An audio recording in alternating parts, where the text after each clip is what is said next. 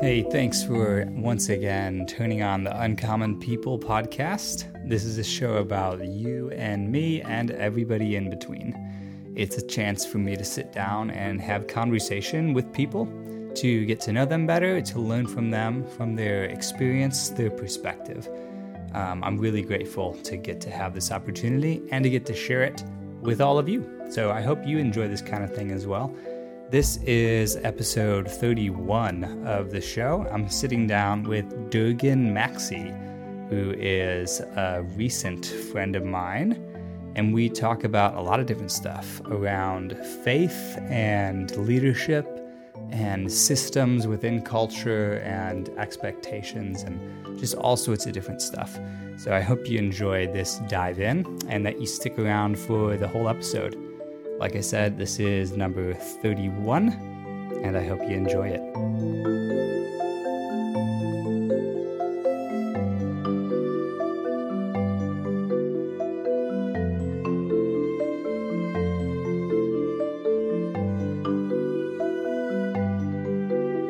Are you training now for a full marathon? Is that the next goal? I'm not, but I was talking to a guy I was running with him this morning, and he was kind of making me want to. I was like, I should probably be training up for something. I'm Just running all the time isn't. I don't, I don't push myself as hard. I don't get extra miles in that I need Uh-huh. to really do that. Um, but yeah, I don't I don't love the like extra high mileage. I feel I don't feel as good doing that. So when you get into the 10 ish miles, I think it can get hard on your body. So Yeah. it was for me, it was. So, Do you Yeah. enjoy running short distances? um, Would you say Yeah, it's it's a pretty natural just enjoyment that comes from it? if I do mile or two, it's great. Love it. And even up to like, like today we did three and a half and I was feeling good by the end. We had some hard hills in the middle, but other than that, it was like, this is great. Talk while I'm going. Uh-huh. You, your heart rate goes a little more while you're yeah, talking and yeah, running. And that's great. so, yeah, I like it. Have you always been that way with it? Um, yeah, I kind of I did soccer and I liked running Okay. before and after that. Um, Yeah. like before doing soccer, and then after I stopped really playing, I still would like to run and Yeah, never really did cross country or anything, but I always was running peri- periodically. Uh, it makes Yeah. me slightly envious. Just because I love the idea of running. I Yeah. love what it is. right. It's something that requires as minimal equipment as possible. hmm Um, and it just seems so very useful. It seems very practical. Yeah. And I love things that are practical, um, that don't require much, Yeah. especially when it comes to equipment. Like I just, I love being able to get out and go and not have to worry about having the things that I need Yep. for whatever activity I'm planning to do. For sure. And running seems like one of those things. Like if you have shoes you're comfortable in, you can go run, and it doesn't even really matter where you are. You know, Mm. you don't have to go to a gym or any specific area. yeah. You can just step out your door and go do it. I'm all about that. It sounds so freeing. and functional things too Mhm. are really important to me and workout and like why am i lifting this giant thing in this specific position Yeah. i don't know if this is going to help me with anything else in my life with that some of it will but Yeah. other feel, others feel like wait a second what is this Yeah. is Yeah. this doing but I, I like doing the outdoor workouts that's Uh-huh. really fun and get yourself moving in running is i always liked like my brother and i would run uh more like sprints and we just go hard and fast and just go as long as we can and see who- like just push each other Yeah. just like for fun never never really like all right let's go this many miles and do that it was just like all right let's go and both start just take off and, and we Uh-huh. do that and so i think sprints and just seeing who's faster we would always do that kind of thing but we weren't like crazy competitive so it was always a lot of fun for me to do that and then yeah. distance stuff kind of just yeah has been added over time Uh-huh. And so you have one brother, is that right? mm-hmm. One brother and then two sisters. two sisters yep and twins. they are twins Okay, I've met them. yeah I don't think I met your brother. right he's in russellville now Okay. Yep. Gotcha. so hour or two south of here Did you have any conception growing up of being either part of a small or big or medium family? hmm I feel like yeah, probably medium, just because we knew some families that had in the upper, you know, eight, nine, ten kids, Right. And so it was like, yeah, we're we're not that big. Uh-huh. Uh, but we knew I knew I had a lot of friends that yeah were, you know, only child or yeah, a couple of kids. So Okay. yeah, just kind of felt in in the middle there. And you, I'm trying to remember where you are. in it. Is your brother the older one? I'm the oldest. You're the yeah. oldest. Okay. Yep. So it's me, and then uh, two years later, my sisters, and then two years later, my brother. Okay. We're four years apart at the brothers on the ends. Gotcha. Yep. How do you feel about the stereotypes around the eldest sibling? I didn't know anything about it until uh, I was getting married. Okay.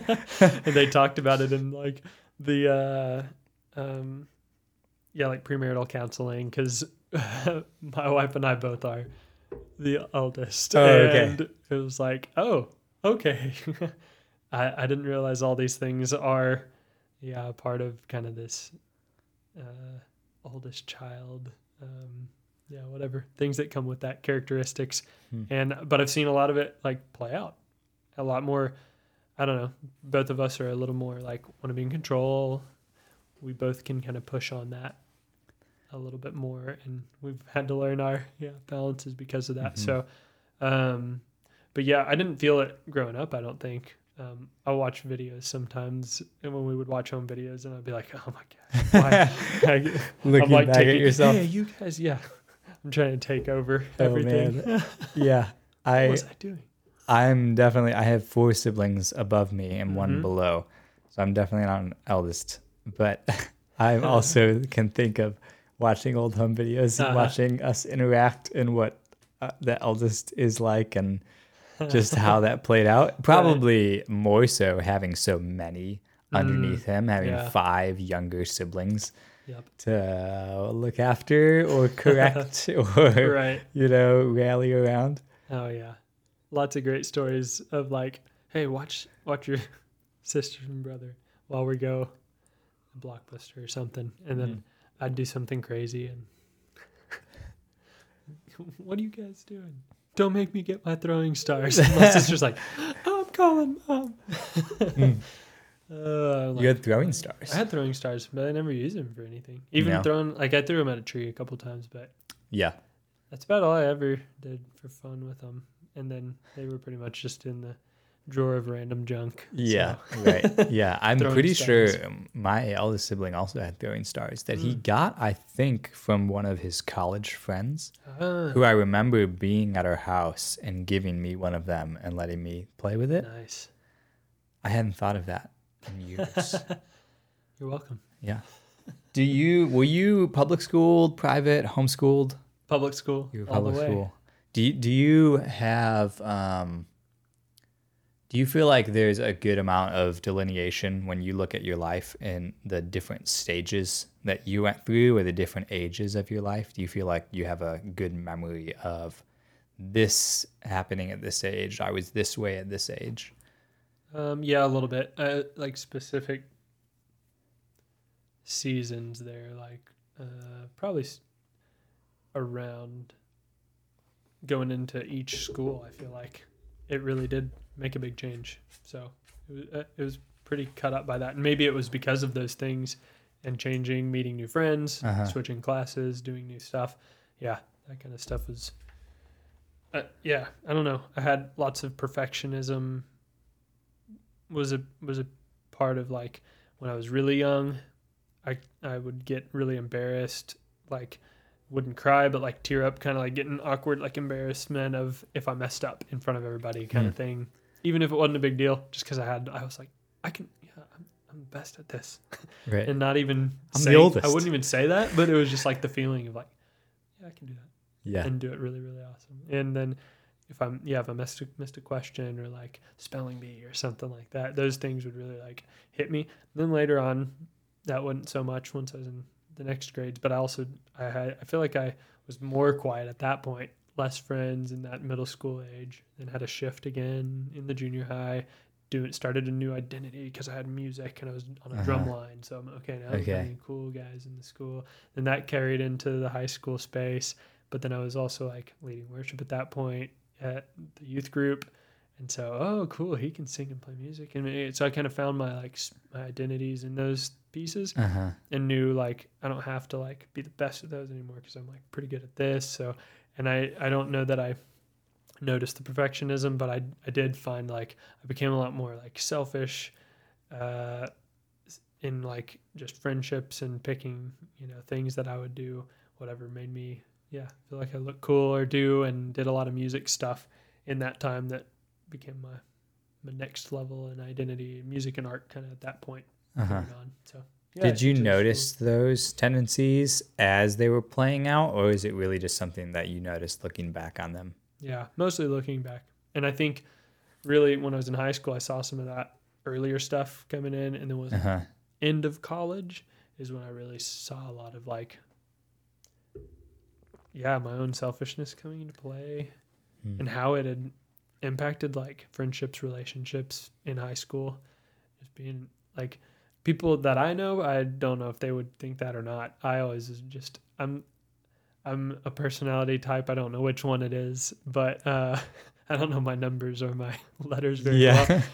My wife probably knows everything. I know like my Enneagram and all that, but I've not got into it. So knows? Okay. But uh but yeah, like I'm the kind of guy that's like I don't feel like like anybody doesn't like me, you know? I know I've heard about, you know, that can be a part of the personality type, you know, that I land in. Kind of just okay. like, oh, yeah, everybody, you know, just like I'm friends with everyone. I like everyone. Everybody's yeah. likes me kind of thing.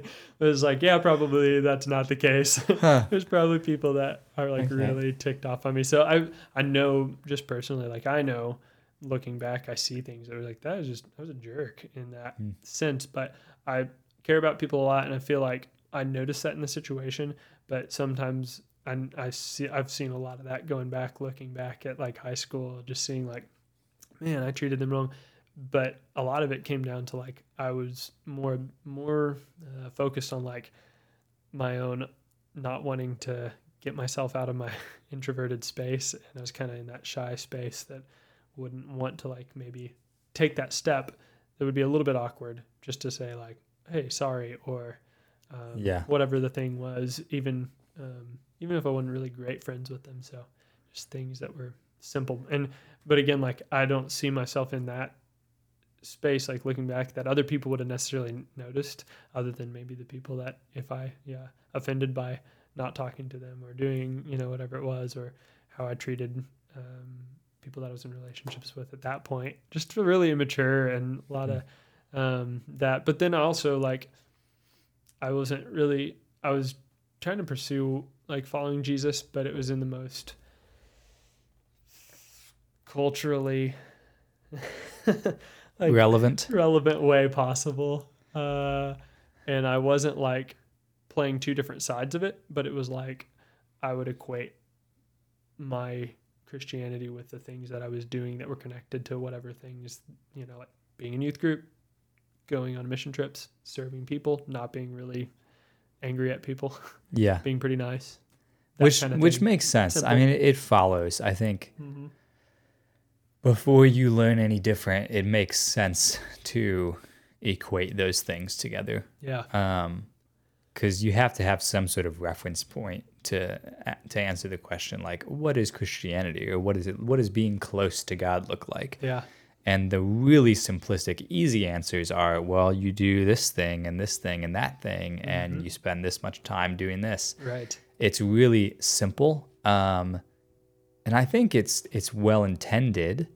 But the problem is, a lot of people don't ever look back on it as a building block or a learning phase, and then move forward out of that Yep. and they just keep it i think they keep themselves in that box of a certain type of performance or relevant behavior right Yeah. um, and then it's just about that behavior Hmm. and i don't think that's a great place to remain even if it's a good place to start Yeah. I I think it, it reminds me a lot of like my the way I took school. Um because I, I've kind of been thinking about that a lot in the last year or so.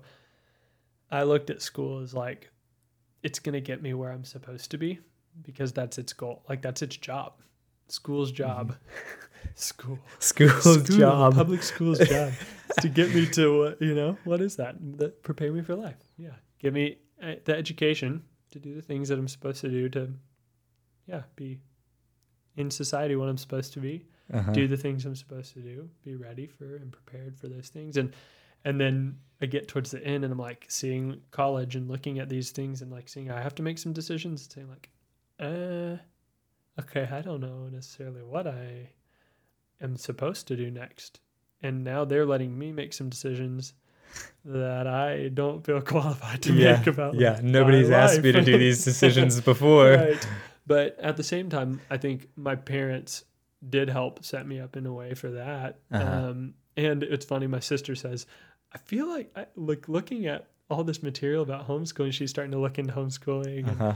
um, all her in-law, that whole crew is really um, well versed in that stuff and really Yeah. awesome. And so she's learned a ton from them. But that she, as she's doing it, she's like, I've, I think uh, we pretty much were homeschooled because my parents did a lot of the things that they're writing in this, like go visit a factory to see how things are made. Do you know go on these educational things, go on a trip and uh, go to science centers and different things like for things to do um, with your family uh, as a homeschool crew, other than just you know doing curriculum. And that's what we did. You know, my parents took us to all kinds of different places. My dad specifically would always be into some random factory at the time, so Uh-huh. guitar factory or uh, all kinds of fun stuff. So we get to see a lot of different things like that made, and he would just reach out to the somebody who's interested in their stuff and hey, can we tour the factory? Sure. Mhm. So we while Wow. we're on our trips, we would hit those all the time and.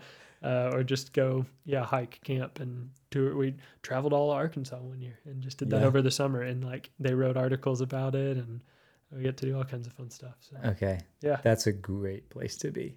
in terms Yeah. of look being able to to look back on that Mm. experience now and, and Mhm. judge what were beneficial aspects of that type of education yeah, because I know Carly, your wife, had asked me my opinion on Yeah. on um, homeschooling, what my experience was like, uh-huh. and um, my the thing I tell people when they ask is just that I personally had a very non-standard, to to me, what seems like a non-standard homeschooling experience, Okay. which is probably an interesting way to phrase it because there's probably lots of different ways that people homeschool sure, but um, just due to the circumstances I was in, um, my parents were not very involved with our education after a certain point. And so, what I tell people looking back on my life is just be involved um, because they're your kids, Yeah. right? They're your children. yeah. And to put them in any school system, whether it's homeschooling or public or private, and expect them essentially to be parented totally. um, and fully prepared for life Mm. as a result of that educational system, I think that's the point when you start going off the wrong path. And Oh yeah, that's kind of a, more neglectful, I think, way to treat your children's edu- education. But just being involved, regardless of what system they may be in, yeah, if you send your kids to public school, great. Like, talk with them. I think about what are what are you learning? yeah, What do you think of it? Do you agree? Do you not agree? Why don't you agree? yeah, You know, I- that's my recommendation as a very unqualified advice giver, based on my own experience. Uh-huh. My recommendation to, to any parent considering homeschooling or getting into it and having questions about it, yeah. just be very involved Oh yeah, with your children and what they're learning and what they think. yeah. That's huge. That's Yeah. that's the main piece I think of that. And then like, I think that's where it bridges perfectly into the church and Yeah. that exact Mhm. thing of that's kind of where I was. I was like, Yeah.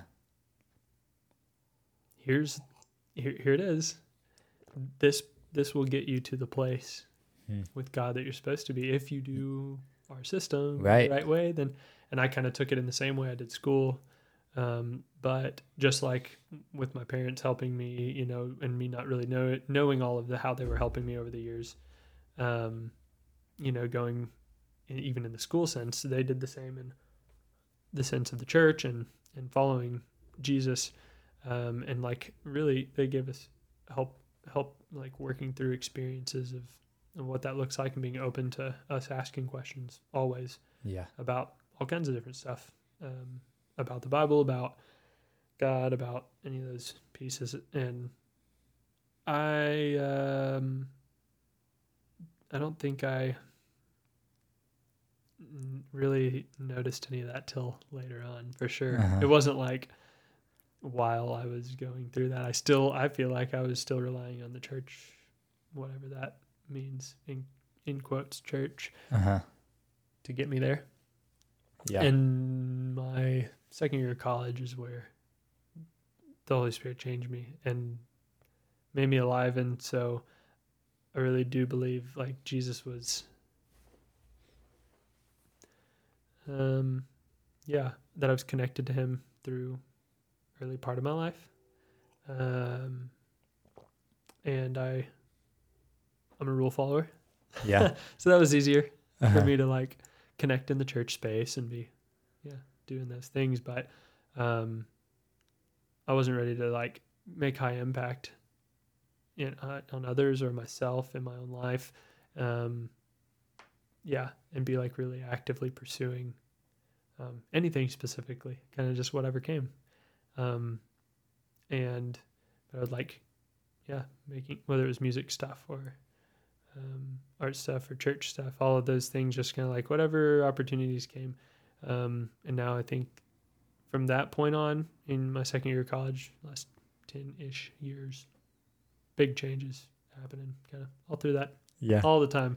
And see, and, and being able to see that happen and really take um, ownership of like my own life and seeing that I have opportunity to do something more than just follow whatever we're supposed to be doing here, uh, the way some other group or organization has set it to be. Uh huh. So yeah, I don't know, reevaluating a lot of stuff Yeah. So- without without r- r- erasing it all. You know? Right. Yeah. Yeah. I think that's that's wise. Uh, I just thought of this. It's just curious to me. Do you think that? Uh, are you are you thirty now? Yeah. I am so now. You're, oh, when did that happen? November. November. Okay, so We're you had already close. turned thirty I'm when when I met you Okay. just yeah, recently. that's right. Okay, so knowing that your twenties were a certain way, Yeah. and probably also having heard that uh, that's pretty normal for people in general. right. Do you think you're going to, in the future, talking to your kids, like give some sort of warning or perspective on, hey, your 20s are probably going to look a certain way? Uh, yeah. I don't know. I probably will be able to give the perspective at least. Yeah. And- Of what yours was hey, like." here's what this was. Yeah. This is it's formative. It is. And Mhm. I mean, here's the here's what you're doing. You're coming from whatever space you've been. You're giving you're being given the opportunity to like kind of take over Mhm. from where you're at. Especially if you come from kind of the background I was, where it's like public school. You have to do what we do from start to end, Right. Yeah. So that you get the credits to graduate and do the right set of things that we do. And then Mhm. that kind of same feeling in the church of like go through the Sunday school or the life group or the whatever thing that you're doing and and or do your confirmation or whatever background and then you're at that space that okay now you take it you're a woman a man uh, you're able to get to the next season where it's time to like take ownership and um so maybe yeah but i hope i hope i can maybe maybe shift that 20s back for my kids to like I don't- who knows but like to yeah to be in that formative stage but i think there also is just like naturally like we're still growing and we're still Mhm. there's literal physical changes happening all through up to that 20s Yeah. so i Yeah. think as much as you want to yeah help uh Mm. not not push like to be at adulthood but to understand and be mature in what you do and uh, take those steps but yeah i think there's a warning to like hey be aware that like this is a time this season will be a lot of shifts and change and Yeah. evaluation of stuff Mm-hmm.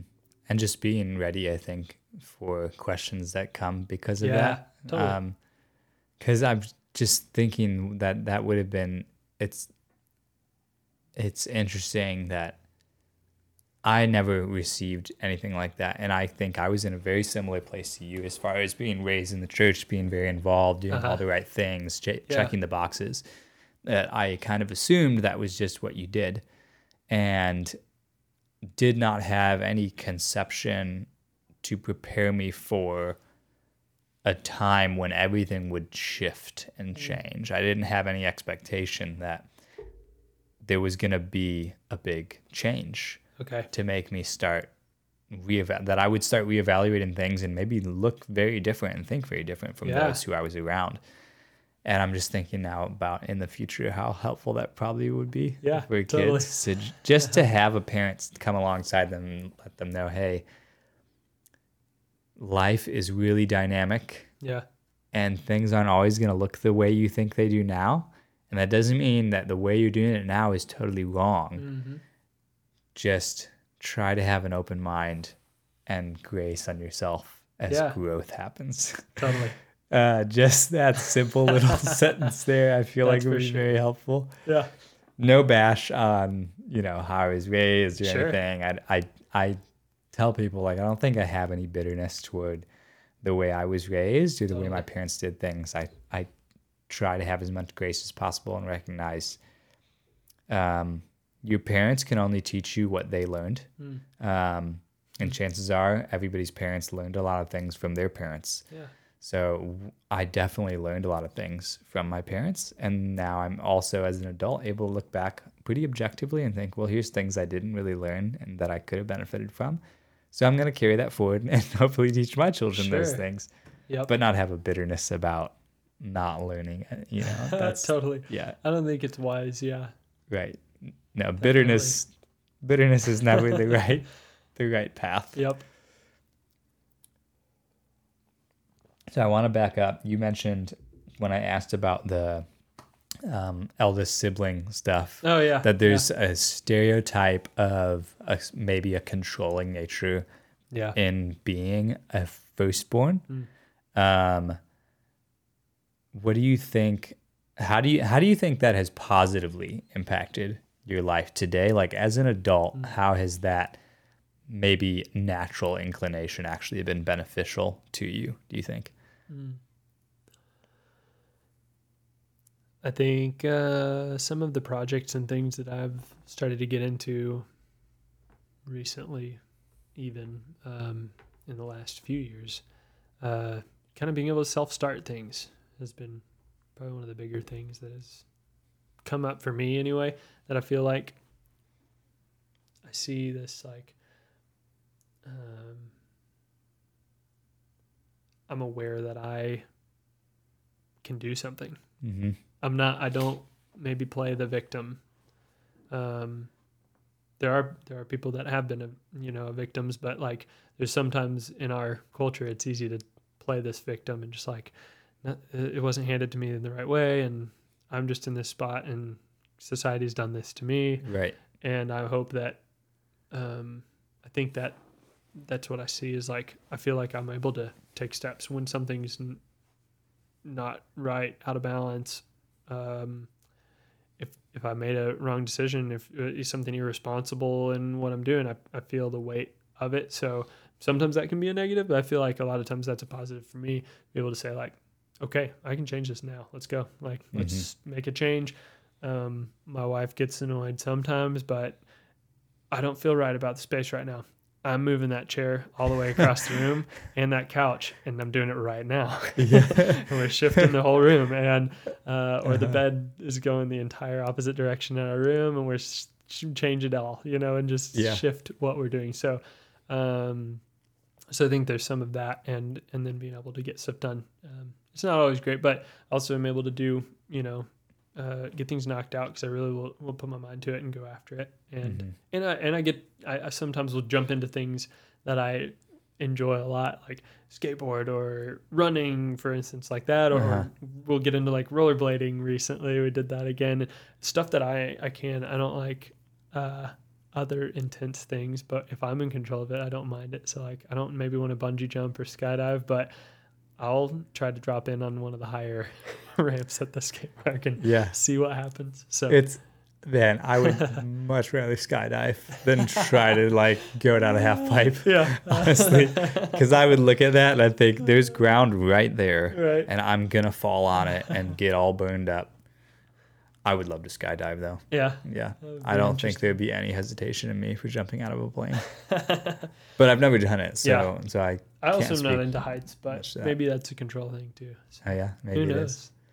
Man, I was thinking about that today in my own life, um, which is maybe why I wanted to go back to that question too, Yeah. so I could talk about myself because I think I'm so great.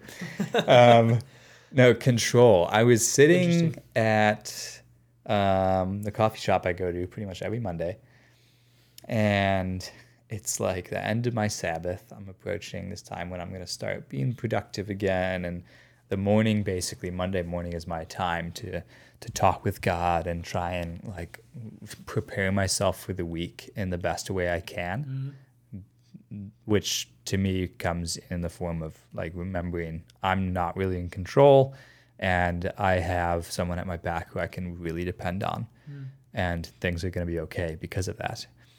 But I just didn't feel right this morning. Just this morning felt like I couldn't get grasp on anything. I didn't feel very steady. I guess I didn't feel in control and I was journaling and I compared myself to Bilbo. I said I I kind of feel stretched. Uh huh. Like um I've been I've honestly have been feeling I think recently Yeah. and this morning coming to a place where I was recognizing it and being able to call it out. I've been feeling recently like my life is kind of cluttered. Like I've been accumulating too much um, mammon is the word I used in my my journal there. Nice. For those who don't know, it's a very Christianese term. Just think stuff that's probably unnecessary. um, you can't take it with you. It'll probably turn to dust at some point. That's mammon, generally, and it puts me in this this like frenetic, anxious space Uh huh. um, I think now more than it would have in the past because I've made such strides to minimize in my life and to only have what I think I need Yeah. or that really serves me well. And I've noticed that because of that, when I start letting things into my life that I haven't thought that much about or I don't think I really need or that just doesn't feel quite right, Yeah. eventually it compounds and it feels awful. Oh yeah. yeah. And I know not everybody is that way. oh, but- hundred percent. Yeah, yeah, you relate. that. Yeah, I mean, I'm even I'm looking at this credenza thing. I'm like, you know, when I bought it, I brought it in here and put it in the room, and I thought it's a little dark. I don't know if that it's quite what I wanted, but it was like 85% of what I wanted, Uh-huh. so I got it. Yeah. And I realized that it's like putting off this energy that I'm taking into my brain that says, this is not right. I need to change it. And I haven't. It's Uh-huh. just been sitting there. Right. Right. And it's been rubbing me the wrong way this whole time. And that's just one example, but like a bunch of different stuff, I feel like Yeah. has been doing that. And I think part of it is that I've become, I've taken on control, right, of my life in the last few years Yeah. um, in a lot of good ways. Yeah. Because I think it's important to take initiative and like take charge of your life and make decisions and go for things that you want and make changes that you think you should. Yeah. But if you get really used to that place of being able to change anything you want all the time, I think it can be difficult to be confronted with things that you don't have the ability to immediately change. Yeah. Oh And- man, that's yeah. our time, Yeah. especially with having a world that you can 100% control all the time in your pocket. Yeah. And that's the world we're growing up in, where I can create myself, my identity, and show who I am on my social medias. hmm and I can control it. And it gives, you know, it, it's a the drug of choice, Right. of our time. And so, Uh-huh. yeah, that is that's really interesting. Yeah. Yeah, and beyond that lot. too i think beyond just i can control the way that i'm perceived Mhm.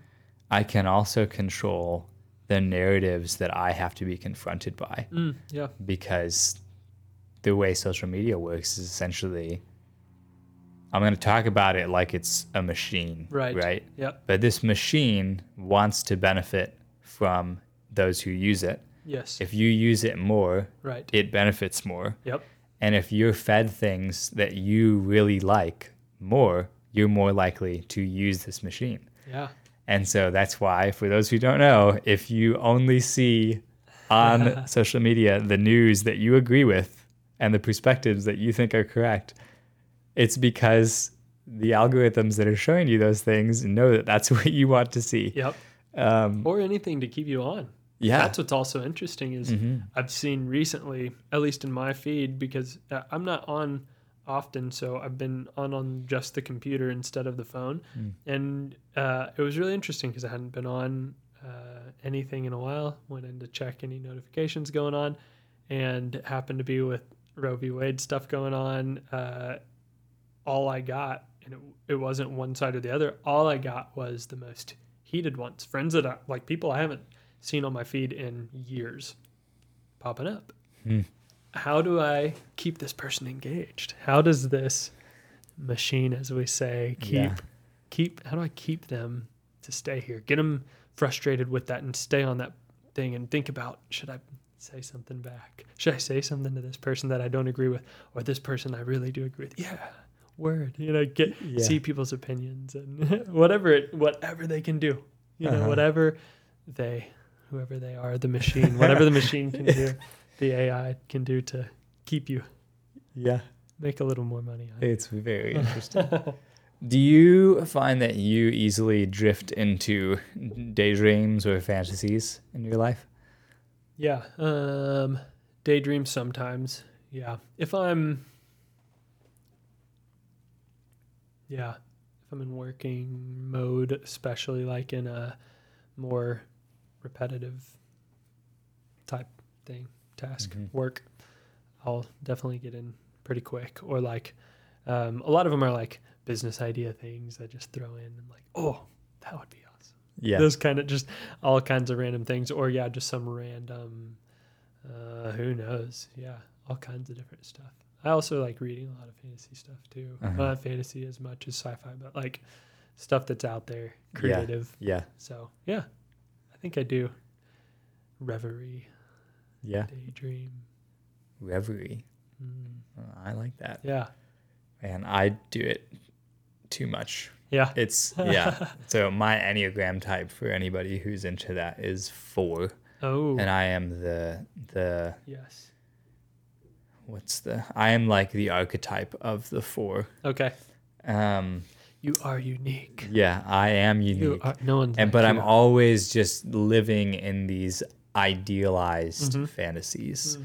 and ways it shows itself when I'm not being the healthiest or when I know I'm not really taking control. We'll say again right of my thoughts. Mm. Um, you can go dark yeah, The that and. I can yeah almost favor a certain version of myself that I've created in my mind Mm. over my reality. okay And so I'll notice these narratives forming in my mind all the time of Joel, but not Joel who's a barista and just has a podcast that a few friends listen to, Yeah. but Joel who is like a public speaker who's a household name, or yeah, Joel who's like the hero in some sense in Uh-huh. this story. sure. And Huh. I was just thinking the other day of one where I just had the urge. I was like, I should just make up this story and start thinking this in my mind. Yeah. And I was thinking of being asked, this is years down the road, and Uh-huh. I'm asked to have a conversation with an AI Mm. because it's this self generated AI Okay. and I'm regarded as a as a the master of conversation. Uh-huh. and they want me to have a conversation with this AI Nice. because it's it's a bit of an anomaly and people are curious about it and it's yeah. it's a weird thing because it's dangerous and you know all the thoughts that come to people's heads when they think of super intelligent machines Yeah. Um, like weaving that into the story Uh-huh, uh-huh. and I was just playing this narrative in my head while I was Yes. driving to be with friends and that happens That's far great. too often AI is like this crazy, crazy, crazy space. I still like not totally understanding of it, but I think it's pretty creepy and cool at the same time. But Yeah. mostly creepy idea. and so many conversations in the last like year that have been just random things or like uh, pieces going around AI. But I also like sci-fi stuff, so Yeah. I've read a lot of older um, sci-fi in the last couple of years, but not a lot of the standards. So I actually haven't read some of the like big ones on AI that are kind of the early robot, iRobot type Uh-huh. books. Um, but those are really interest me, and that that whole thing. w- Have you ever seen um, Humans, the show? Uh no. Okay, it's pretty wild. the idea is is similar, where there's actually like robots that look like you and I, and, Oh yeah. and it's so it's it's uh it's like there I forget all of it because it's been a while since I watched it, but yeah, it's probably they probably push some of the most philosophical questions about like like okay, can you kill a robot that looks like a person that's almost able to think completely on their own? And where's the line that that is? Can a robot live on their own? Mm-hmm. should we be able to allow this AI robot to have an apartment when there's not enough space for all the people? Uh-huh. Uh, like, is this a person? Yeah. They look like a person. Can I do this with this robot? Can I? Whatever the different Mhm. question is. Um, yeah, I wouldn't suggest everyone watch it. There's, it's not the most wholesome show, Yeah. but overall, it is pretty clean, surprisingly. So Hmm. there's a few little scenes that we were kind of like, eh, all right, let's not watch that. Yeah. So, but I like amazing. It's a super awesome. one. I They like people well. posing those questions. Mhm. Um, I mean, even I haven't seen the movie Her, but I know what the concept is. Have you seen it? Joaquin Phoenix. Oh no, He falls in love with a robot, basically. gotcha. Think think what people already do and having internet romances Right. with um, chat room robots, Right. um, but super advanced. Yeah. Right. Interesting. um, basically just posing this idea if a machine can think and feel and interact with you Uh, in such a way that you can build a relationship with it that you would in the same way you would a human yep. is it right Right. or okay Yeah. to have a romantic relationship with a machine Yep. and the concept is something that it, at the time it came out i was very much just this is ridiculous Right. and right. just pass it off. yeah. But it's not an easy question. Yeah. I think it's it's very interesting because relationship is so much more than even if we're just if we're talking about a machine that's really just something you talk with. Relationship is very much built on communication and and talking and sharing your thoughts and your Mm. minds with somebody. Um, so if you can have that with a person, what makes it where where's the the line as Yeah. far as how what type of relationship you can have with a Yeah. machine sure. um, and I also am not well versed in AI. I'm not sure how good they are at that kind of Yeah, things. I I'm very doubtful that any AI currently could have a conversation with me that would be convincing. Right. Yeah. that would not I feel like a robot talking to me. You can read the blogs and you're like, uh, what robot wrote this article? yeah, yeah, yeah. yeah. But it's an interesting thought. Yeah. It is. Yeah. I I'm not worried about it, but I'm not either, but I'm really pretty funny, curious. Yeah. That's why it's sci-fi. You know, Yeah. The science fiction side. But science fiction is interesting because technology is doesn't seem to have a cap in terms of how far it progresses. Hmm. And so Yeah. science fiction is really just people taking um, the technology that they know or ideas that they know are out there and saying, what if technology could actually make this possible? Mm, Um, in some Yeah, instances, anyway. definitely. And the thing is, eventually, it is a reality at some point Oh, in yeah. time, right? We, I was uh, made it through some of the Jules Verne stuff, and yeah, his his uh, version of sci-fi, what we would Mhm. consider, probably wouldn't connect. It's like I'm gonna take a balloon and Yeah. fly it all the way to Africa. And Yeah. like, whoa. Yeah, yeah. That's uh-huh. sci-fi. And you're like, wait, that's this. Why is this sci-fi? Yeah. Now, now, and then as I'm like reading, oh, oh yeah, I guess, I guess that's fiction for the time. Mm-hmm. Interesting. Yeah. Um, or just robots or machines that talk back to us. Right. Um, there was a novella, novella, novella, novella. One of those. How do you say. Novella. it? Do you- I would guess novella? Okay, there was a short novel. let us know, listeners. Yeah, somebody correct me. Write me an email. Um, because there's no comments. Right. Uh, there was a short story written back in the early 20th century. I want to say this was around 1920, and it was called The Machine Stops. And it takes place in this world on Earth where humans no longer live on the surface of the world, they live mm-hmm. underground mm-hmm. in these pods, basically, where all of their physical needs are mm. taken care of and given to them by the machine. The machine provides all of their needs. Mm-hmm. And they also no longer have relationship with other humans uh-huh. face to face. uh. They communicate with each other through these video chat boxes. and somebody, one of the, the main protagonists in this story, starts questioning and saying, Why can't we talk to each other face to face? Who says that the machine actually knows what we need? yeah. Um, and this was written a hundred years ago, Right. where we are now in a world, especially in very recent history, Oh yeah. where the idea that the powers that be above us will give us everything we need and the importance of face-to-face connection has been undermined Yeah. and you've a lot of us have essentially been convinced that interaction through mobile phones or the internet can fulfill those needs and Yeah. desires and that's that's a reality that we've now been living in for a while right. um, because the technology has caught up enough that Yeah. you can make that happen They can sell that. yeah, yeah. I mean, there are people, and it is. It sounds. It'll. It's kind of a humorous thing to say, but it's also really sad. But there are people who just basically live in their basement Yeah.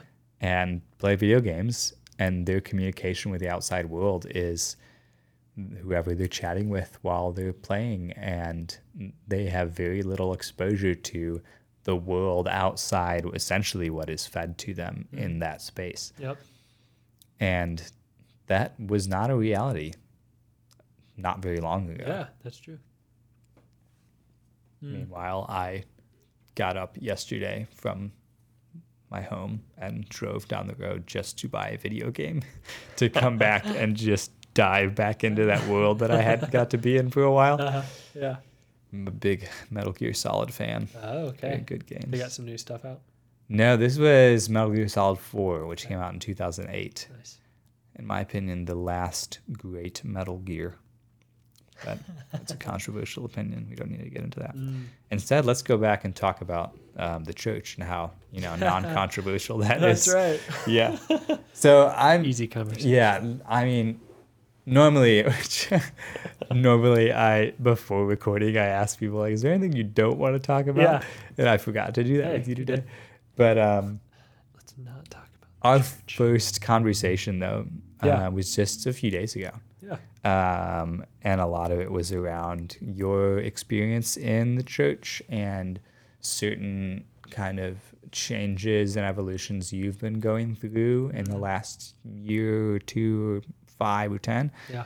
um, and i loved that conversation Yeah, basically i loved being able to have that with you um, and it made me just really curious to talk more about it Yeah. one, this is something that we talk about a lot on this podcast. If Yeah. you've only listened to a few, and you've probably picked up on that, Mm-hmm. that I am I am a Christian. That's what I'll tell people. I'm a Christian, I mean, I follow Jesus Christ. Yeah. But the ways that I do that and what my mindset is in pursuing God Yep. has evolved and changed a lot over the years Yeah. and I'm not okay with myself or other people reaching adulthood or reaching these later stages of their life and still being in those early checklist kind of places Yeah. where my relationship with God very much is dependent upon this type of thing that I do, or being in this type of culture, or doing these types of things that are referred to as worship. Um, I tell people I'm a Christian, but I'm probably a very non conventional one. Mm. Um, Mhm. I think it's good Yeah. um, and I I I really like this being a, a show that I can let that come out Yeah. and I can be really comfortable having conversations like that with people. In part because one, I like having them and being able to receive from other people and hopefully give something to them. But also, I don't know who's listening. Sure. And somebody who is might be in this place where they're thinking of abandoning everything about what they were taught growing up Mm. because they've come into conflict sure. and they're experiencing some sort of dissonance around faith and the world that they live in now. Yeah. So I I do want to explore more of that with you. Um, I think you have a lot of valuable things to say, and I would love to continue Yeah. talking around this. So Yeah. to start, uh, we talked a little bit about like this just earlier. Um, but w- was there a point at which you saw the the system that you were operating in as not quite enough or in need of a change? And was there something that prompted it, or was it very organic? Yeah. I was aware when I was about 17. Um, I'd been leading worship a little bit in the student ministry at the church I was at. And um, I don't think it was even a system thing it was more of my own question, questioning, and trying to figure out what it really looks like to connect with God. That I, I asked a guy that was kind of helping me, um, Corey, that um, was kind of helping me learn how to even just sing, Liter- literally the actual physical singing, and helping me uh, just be able to learn how to do that, and also to lead these teams to say, uh, you know, like how's it going? How's the music? Whatever. How, how are you getting? Is the band all right? You doing okay? Like leading and, um, and there was several nights that I would come off like, man, that was awesome. Everybody was singing and like, everybody was really connected musically, and like I really feel like God used me when I was like praying. I just didn't even feel like in control and like that God was doing something. And then next week I would be like, no one was singing. I don't know if God is like talking through me or if I even like know am I even connected to God and like I feel like so just dry and nothing was nothing's happening. And it was just uh, very emotional. Like I was very I feel like I was probably pretty dramatic seeming to some of this and I didn't I don't think I really like acted dramatic like I feel so, you know, but I did like man like something was off Mm-hmm. tonight. What was that? And those kinds of questions of just like very emotionally driven, feeling driven way of like perceiving is God working or not in those early days, learning how to like lead people in singing and um, worship was very like not mysterious, but um, I feel like mystic to me. Kind of this like I wanted it to be a beyond experience. Maybe that was the teaching of just the way musicians talked about those times and the experience I'd had I'd had at worship concerts or something or I don't know what, but I felt like I wasn't clicking with everybody there. and I felt like uh, I had a hard time towards in that space of like pushing back and forth. Like I feel like I'm a leader. I'm leading with music, and I know I need to be a worship leader, and I need to get out of my own comfort zone. but it needs to be more than music. I need to be able to lead people, so I need to meet these people my my youth group and talk to people, get out of my own comfort zone of like having conversations, and then uh, yeah, and then after that, um, just got I, I don't know, I was kind of back and forth in this confused space because at the same time as that, I was having a really hard time just like doing a quiet time. That didn't click for me, and um, I would do it, but um, I, I, just think there was a lot of stuff missing in that space for me, and I, a lot of times was doing that for myself. So I think that was a starting point. That wasn't connected specifically to the way it was being done, but the way it was being done wasn't helping me get. Mm. It wasn't making me aware of what was really going on, maybe in me Yeah. at that time. That's before I was really before I think the spirit of God like, changed me. Yeah, you, you mentioned quiet time too. yeah, For those who don't know, talk about what what is quiet time and what did it look like for you? yeah. Quiet time for me looked like um, basically a time of three ish things, but usually a time reading something from the Bible, a time of prayer of some kind. Learn a lot of different structures for kind of and strategies for that growing up in a church. Um, of like an acts method was one that we learned. So it's adoration, confession, thanksgiving, supplication. Hmm. Follow these kind of things and learned a lot from that too. It helped me, you know, sometimes to be able to get out of the rut of like, I'm going to pray and I'm just going to ask God for something every single time I start to pray to God. It's like, God, help me with this. God, help me with this. And to start in a space of like starting in adoration, that's kind of cool. So some of those things were really great, helpful Mhm. strategies and stuff. So don't throw everything out, but it is a lot of times a structured time of like checklist for me of reading maybe a piece of the Bible, sometimes reading a devotional from one of the books that I had. Um, there'd be a short, you know, teaching on something that's a biblical foundation, and then yeah, a short time of prayer. And um, again, though, I was very like drawn into like an emotional, like like what is going to happen in this moment, kind of expectation of like an experience that's so beyond in this moment when I am doing these three things Mhm. and make sure I did them. Yeah. If I'm doing morning. these, if I'm doing it right, as if I'm doing Christianity right, Yeah, should it not feel a certain way? yeah, Yeah. for sure. So Yeah.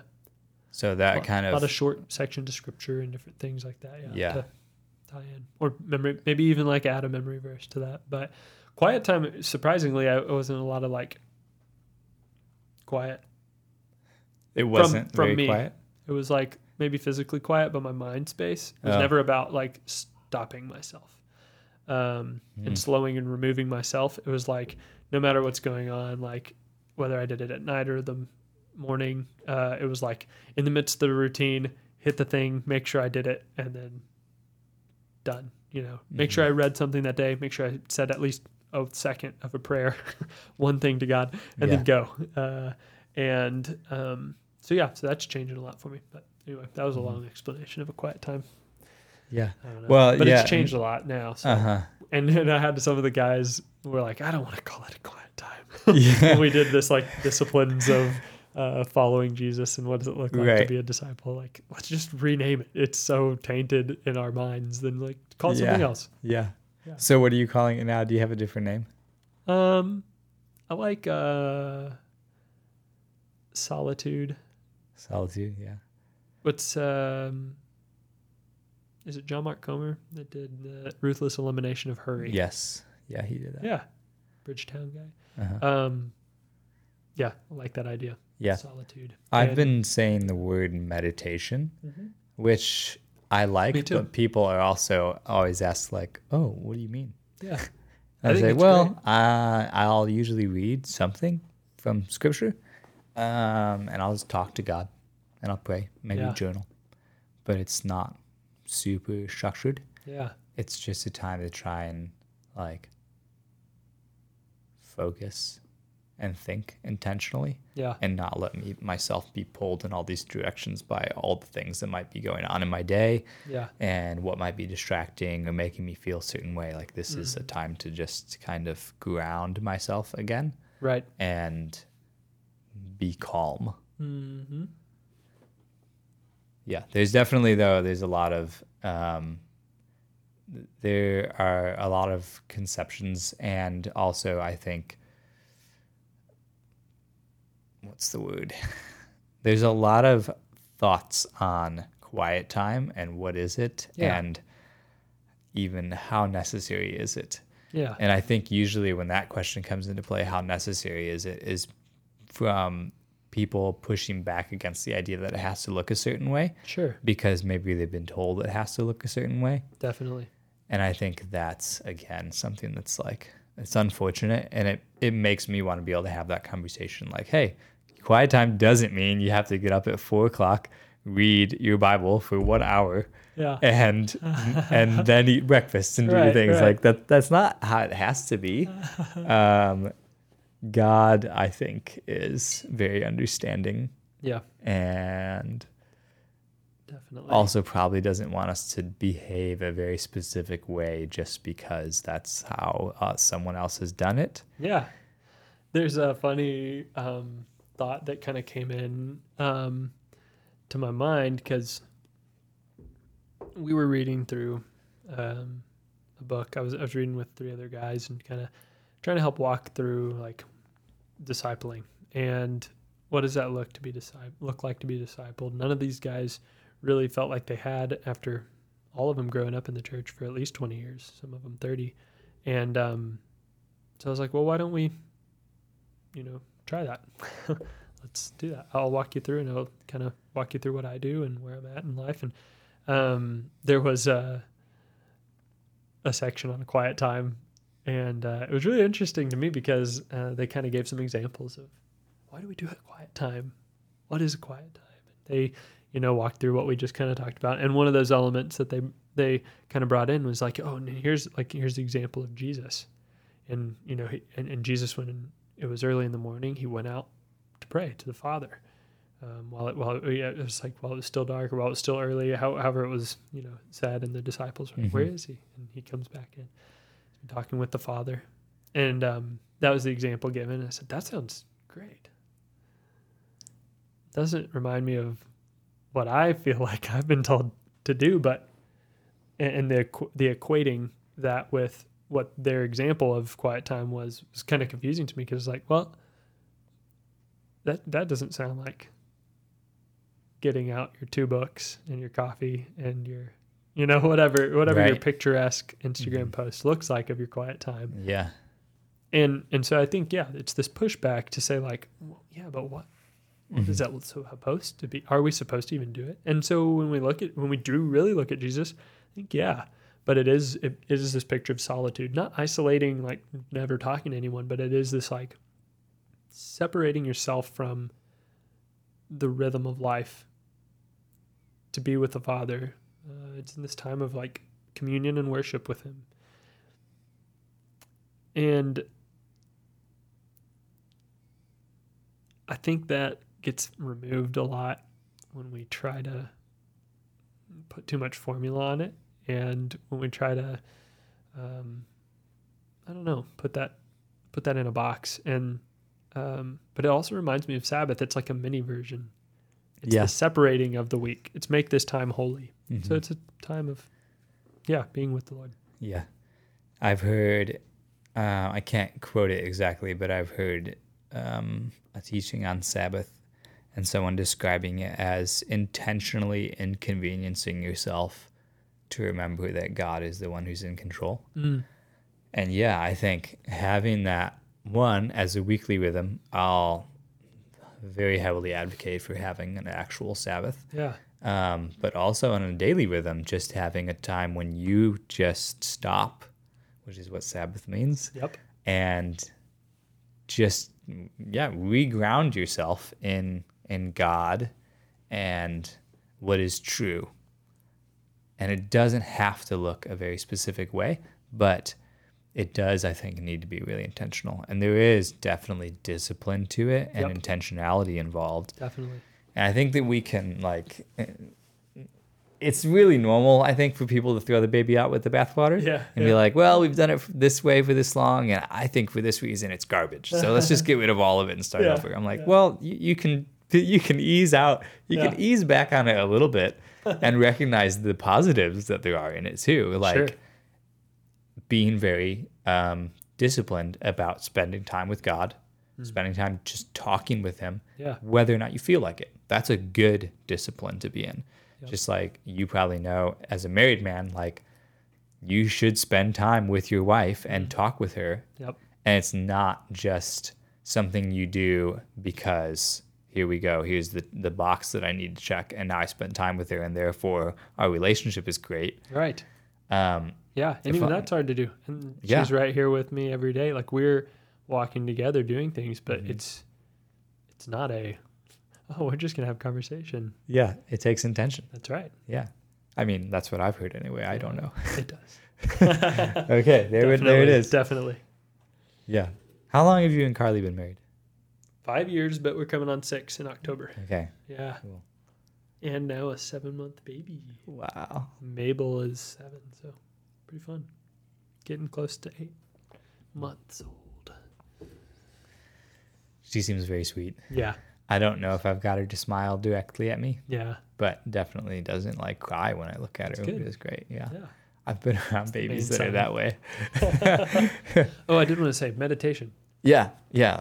Meditation and yoga and some of these things that get like totally kicked to the ground sometimes like this is evil Mm-hmm. Yeah. this is not Eastern.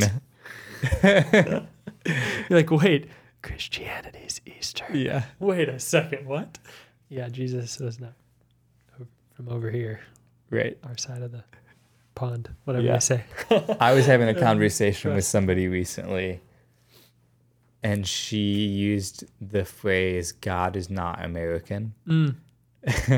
and it just made me laugh Yeah. because I'm like, "Whoa, we really do think of him that way a lot of the time." Right. though." oh it's Uh, interesting your context does set that you know Yeah. Uh, there's a have you you listen to the Bible Project podcast and Yeah. there's one that they talk about family and they do a whole series on the family of God and um and- and they open it talking about a church that's there in I believe in Israel and then it's um they did all these paintings and had different painters from all over the world paint pictures of Mm. Jesus and they all kind of had touches Yes. of their style Yeah, I from their remember this. yeah so not Uh-huh. all of them were you know necessarily specific you know whatever color or look or whatever but it fit the style of that space so that Yes. interesting idea of that and jim carrey kind of does a picture of that same idea where he's like i see all of the different uh how does he say it? ethnicity or something all the different kinds of people the face of jesus Mm. in his kind of as he was kind of working through his ex- existence so Right. yeah Yeah. but I, I think that's interesting Yeah, and it's another. that. That's another example of how I, I'm not gonna tell people like God is not American, and so therefore everything that Americans do as the church is wrong. It's not Mm. that. correct yeah. It's No, that definitely not we have to Yeah. recognize we and how we express relationship with God are part of a much larger picture. Mm. And like I always say, everybody gets something right, but not everything right. yeah I'm not going to ever think that anybody's 100% right about Mm. something. Um, but everybody is a li- at least a little bit right about something. yeah And so I want to be able to learn from those things and, Definitely. and get like bits and pieces from lots of different Mm. perspectives and cultures yep because none of them is getting it totally right. Right You know, Definitely. Jesus came on the scene with all of his Eastern Jewish brethren and told all of them too, like, you're getting things wrong too, and this traditionalism that you're bringing to the picture and making Yeah. it about this thing. And he wasn't saying, now we're going to throw out Judaism and Right. nothing of what you've done or practiced matters. Yep. But he was reinterpreting and introducing new things and saying, let's, let's refine and make this even better. Like, what does it mean to love God and to love your neighbor? And let's flesh that out more. Um, That's good. Yeah, and I got into meditation uh, a year, yeah, about a year ago. Um, mm-hmm. what when does you that hear look that, like? yeah, when you hear it, Yeah. I got into meditation. Uh-huh. It's like, oh, What app do you use? no, don't do that. Headspace. oh, Uh, but uh, I don't it's know. a great place to I start, don't know by the any way. of the any of the apps, but there there are yeah, there's some good stuff. But I do um, a great resource is um, the biblical uh, the no it's the lost art of biblical meditation. Hmm. So yeah, if you're if you follow Jesus and you're like, I don't understand why are you talking about meditation? There's an example for you, and it's a great resource talking about it. It's like um, he walks through a lot of different things about about that, and it's very um, like great examples of scriptural meditation. What does that look like whenever we talk about meditate on the word of God? Mhm. to, to meditate day and night what are these things what what does it look like? What does that really um, mean? And yeah so i find myself in that space um, used to be daily not right now. It's just kind of not been that way but um, i'm trying to kind of reset that discipline and um, but i would do that while i stretch. It would allow me to read something and then spend time just thinking as I am forced to slow down and breathe and do that. Hmm. I don't know a lot of specific yoga stuff, but I know some great stretching, and a lot of it comes. Uh, does it come from yoga, or did yoga come from stretching? I don't know, but I think I I do all of those different types of things, whatever Yeah. my body is needing to stretch. So Uh-huh. a lot of those moves are probably similar in some way, and it's pretty interesting sometimes that a practice of spiritual death and emptying um, to the universe or to I don't know depends on what you believe you know different people believe different things that are yogis or not but um, that that because of that spiritual practice of that that the stretching has been removed you know from many Christians lives Mhm. Us stiff-necked people. Oh, That's what I man. think. Wow. ooh, my, I'm- my neck is literally stiff. I have to stretch every day. Yeah. you know, I was Yeah. literally feeling that. So Huh. who knows if that's connected I or not? Feel but you know, yeah, it's interesting. So uh, I, I I have definitely like had to had to um, learn about that because meditation is not a piece that was it wasn't like completely foreign. I have great there's great teachers where you Mhm. know where I was at in church and um, what church I was connected to, but but yeah, it wasn't. I, I didn't see that. Like, all right, let's go Yeah. sit in silence for a while. Right. Okay. So And I and I think a lot of people, at least from my generation, and I think the generation of like our parents probably, were not really acquainted with it unless unless they were. I think in different in different spheres there are definitely spiritual teachers talking about meditation because it Yeah. is and has been a Yep. spiritual discipline um, for a long time. But in but I think we have in certain ways fallen into the trap of abandoning a lot of the spiritual disciplines in an effort to maybe distance ourselves from legalism or sure, yeah, doing things just because it's how they've been done or, or tradition, you could Yeah. say. But again, I think that's an example of throwing the baby out with the bathwater, Totally. which is one of my favorite phrases. It just, Uh, I feel like yeah. it, it just gets the point across really easily. that's right. Um, We like babies. yeah, we like babies, right. but drain the tub, geez. That's it. Keep it easy. yeah. Um, uh, that's funny. And what else is a quiet time? Meditating. Like that's a, it's quiet, and you're listening to the Lord or talking slowly, periodically. So sometimes, like I think there's a reason it was called quiet time early Mhm. on. I don't think it's wrong either side. So Yeah. I think it's kind of this. we have to really pursue it. Yeah. What do you think the um this is probably a really big question. But I'm curious about your thoughts on that divide that a lot of people see between the really the eastern perspective Okay. and what people are used to in the church today and why it can even seem threatening or dangerous when people start using Eastern terminology or talking in this way that seems very Eastern. Like Yeah. I have this phrase that I throw out all the time, partly because I know it sounds funny to people, but partly completely serious, as I say, hold all of life with an open palm because everything is transient. Okay. And when I say that to Christians, sometimes people are like, hey, that sounds a little new agey. And I'm like, by new age, you mean, I think, a repackaging of very old Eastern perspectives. Right. But Yeah. um, I think Yeah. there's like a mystical side, yeah, that sometimes people are like uh, turned off by or like like worried about mhm. something like pulling them off the rails to this other thing and like I don't know. There's there's something in that sense of like of that space, and I and I get it totally. Mhm. I was telling uh, Carly and I were talking the other day though. I was like, it reminds me of like rock music. Rock What does? music? Rock music. This type of a conversation about like just totally like kicking away anything that could come from yeah a different yeah. culture or, or a different something. I would just yeah the word different is, comes to mind. Like it doesn't sit in the context that I'm in, uh-huh. and it feels like it doesn't. I don't know. It doesn't work uh, with Christianity, maybe specifically. But um, so yeah, I don't know. Maybe maybe there's a lot of rock music haters still in the Christian church, but I uh, but I understand. Like, I think there's foundation for it.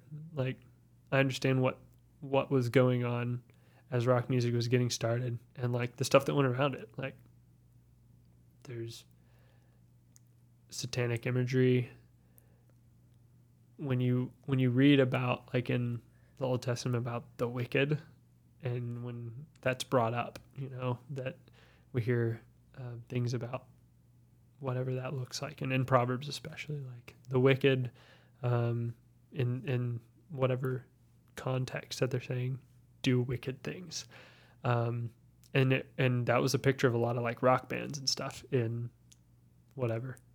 from 60s, 70s, 80s, Yeah. however, you know, whatever Uh-huh. that time period that you want to see when people were burning CDs or records or tapes or whichever yeah. eight tracks, whatever that Uh-huh. thing was. And um, uh, but but I think it's this picture of like, okay, so now any rock music needs to be destroyed.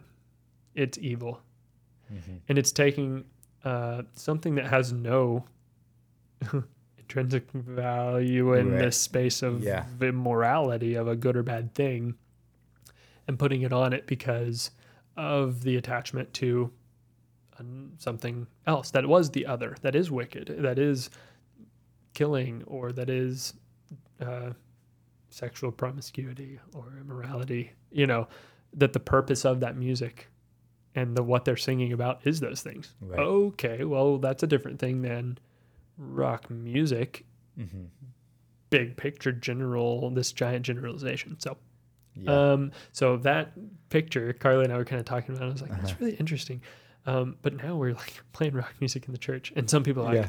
that church is the devil because Right. of yeah. them using rock music. That's why they're going down. But uh, they're while they're singing old bar songs from in the hymn hymn style. Those all those all those fun drinking songs from Europe that they transferred over. Huh. But I think I think it's like it's funny because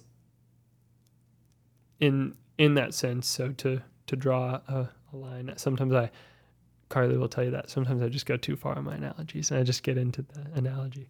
But that picture of, of the way that it affects um, the way we think about things like, yeah, like the word meditation or even just yoga. And then as soon as you hear that, you're like, oh, that's horrible and evil. Okay, there are there are not great things in some of the teachings there, but do you know why? Right. Or are you saying it's evil because someone else told you it was evil and they told you a couple things about those pieces so that anybody that's out stretching outside, you think, oh, okay, s- stay back from that. You Yeah, know, watch so, out for those uh, yogis. That's right. Get, get back, get back. And uh, I don't know. I think sometimes we just, we want to, maybe we want to fight. Maybe we want some, some other thing because we, I haven't really like stepped into that. But I think that yeah, I think that's kind of culturally it's like this um it comes back to fear sometimes too of like maybe I'm not maybe I don't know enough about my own faith and I'm worried that like those things could totally trip me up and take me away to some horrible place and Mm-hmm. um and I think if you're pursuing the Lord and you're asking the Spirit to guide you, like it's gonna be pretty clear. And I don't I don't think you're going to have that. And Jesus says my yoke is easy, burden is light. Um the other stuff that we add on, that, that that's our decisions to add weight to ourselves. Um and but but when I look at like just walking with with the Lord, I'm gonna screw up one way or another. And so like am I gonna walk on eggshells? Um and like hope that I never make a mistake? Or um, am I gonna walk with Jesus? Uh, no matter which space that I'm going in and what place that I'm that I'm going in. And uh, what I mean, like over and over, it's like people aren't going to get you. Jesus says that. The guys later on that are his apostles and those that are writing the letters later after that are saying that same thing. Like people will not understand, um, and they're going to persecute you. They think they they persecuted me, and they're not going to persecute you um, what's that going to look like? And, and we don't even see a, a, tiny bit of what that fully could look like here in the U.S. But if if uh, I think if we expect that um, people are always going to understand us, and we don't want to ever offend a single person, um, then you'll you'll be a nice person that doesn't offend people, but you may not be like walking with Jesus fully um, experiencing like walking in obedience with him if if we will not take steps outside of our own cultural understanding or comfort zone or whatever that is. Mm-hmm. So that's something I'm still working through. So it's not like a some hard fast perfect thing that Yeah. I'm, that I'm teaching right now. I'm just saying that's what we have to be in that space and be in a space of confession and, and openness to like seeing what the spirit's gonna do in us and lead and how he will like walk uh, alongside and put it, keep his hand on or take away as we're doing and close doors and just be aware of that. So that's not my normal context either. Like, it's not that people in the churches around are not saying anything about the Spirit of God, but walking alongside, a lot of times it feels ex- like extremely practical to the point that it's like, cool, like I can, yeah, we, we'll have great, like really well produced service. Um, it'll be awesome. Like, God, I hope you like this thing that we're about to do. Um, instead of like, what is the Spirit of God doing around us? And let's be a part of it and walk with Him in that. Mm-hmm. It's like, let's put on this thing in order that we have this service to God, um, worship service to God. And um, yeah, so uh, I feel like that we that we put on, you know, and I, I don't think the guys that I know, I don't I don't think at, at all the different churches, not just where I grew up, I don't think they have a bad heart or mindset on it most of the time either. Like it's not a I, I don't want the spirit of God to move. Right. It's like how do how do we open space for the spirit of God to like speak in this context that we're going to set up, you know? Yeah. And I don't think it's a it's a bad uh, thing, but I, I have a different opinion, and that's one thing that I'm learning is like um, it's okay to have difference of opinions. Mm-hmm. So sorry, that's kind of going on, but Yeah. Until Unity from Francis Chan was an amazing book that I just went through last year and was very convicting. And I think kind of what you were saying earlier about percentages of, of like, how, how sure are you of this thing or whatever. And he, he brings in that kind of context. And I don't remember his numbers or what he says, but it's like, I'm 68% sure uh, that I um, think this about um, taking communion or whatever it is, you know, and and then he'll jump into this other one. I'm like 89% sure about this thing about how Uh-huh. the spirit of God um, fills or moves in us, and he kind of lists these things. Yeah. Um, but he says they're in flux, Mhm. and if they're not, then I might be in really big trouble. Because what does that mean? It means that I'm God. I get to make the decision on what is correct Yeah. about what God has said Right. about himself and what he is doing and what he is saying. That's way scarier than saying, I'm about this percent sure. And these guys have a really great argument about the other opinion on this Mhm. side, you know? Yeah. Yeah. and I believe they're filled with the Spirit and that they're seeking the Lord. And we're going to go after his mission on earth in unity. And we think very differently. Yeah. How in the world do we do that? The unity of the Spirit of God. And that's what Jesus prayed for for us. Mhm. He prayed it for his disciples. He prayed it for those that would come after them. That's us. And so, anyway, that's a lot of different pictures of it. But yeah. Yeah. No, I think it's super important stuff to remember to to think about. And I and like I said earlier, I don't think it comes from um I don't think it comes from a malevolent place. I like to Yep. assume the best in people, assume positive intent, and recognize that even if I, looking back on something, feel like this system is flawed, Mm. I don't, and, and I think I was hurt by, or this person was hurt by this system. Therefore, these people are in the wrong and they're bad. I don't think that's it at all. I think generally people are trying to create spaces, right, where people can meet with God and they're doing the best they can to facilitate that.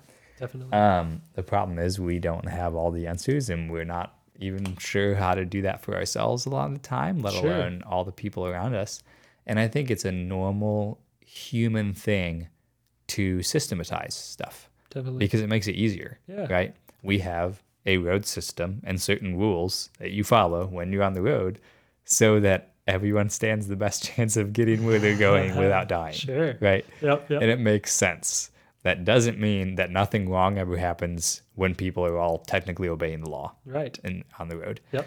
Um, obviously, there's a lot of nuance there, Yeah. um, but I, I think not giving yourself that room for the nuance and not recognizing that there are good arguments on both sides of these different issues and, and there's so many people with different thoughts on how we how what does a worship service look like? Right. or what is what should a preacher actually be how should he be teaching when he's up on stage? Sure.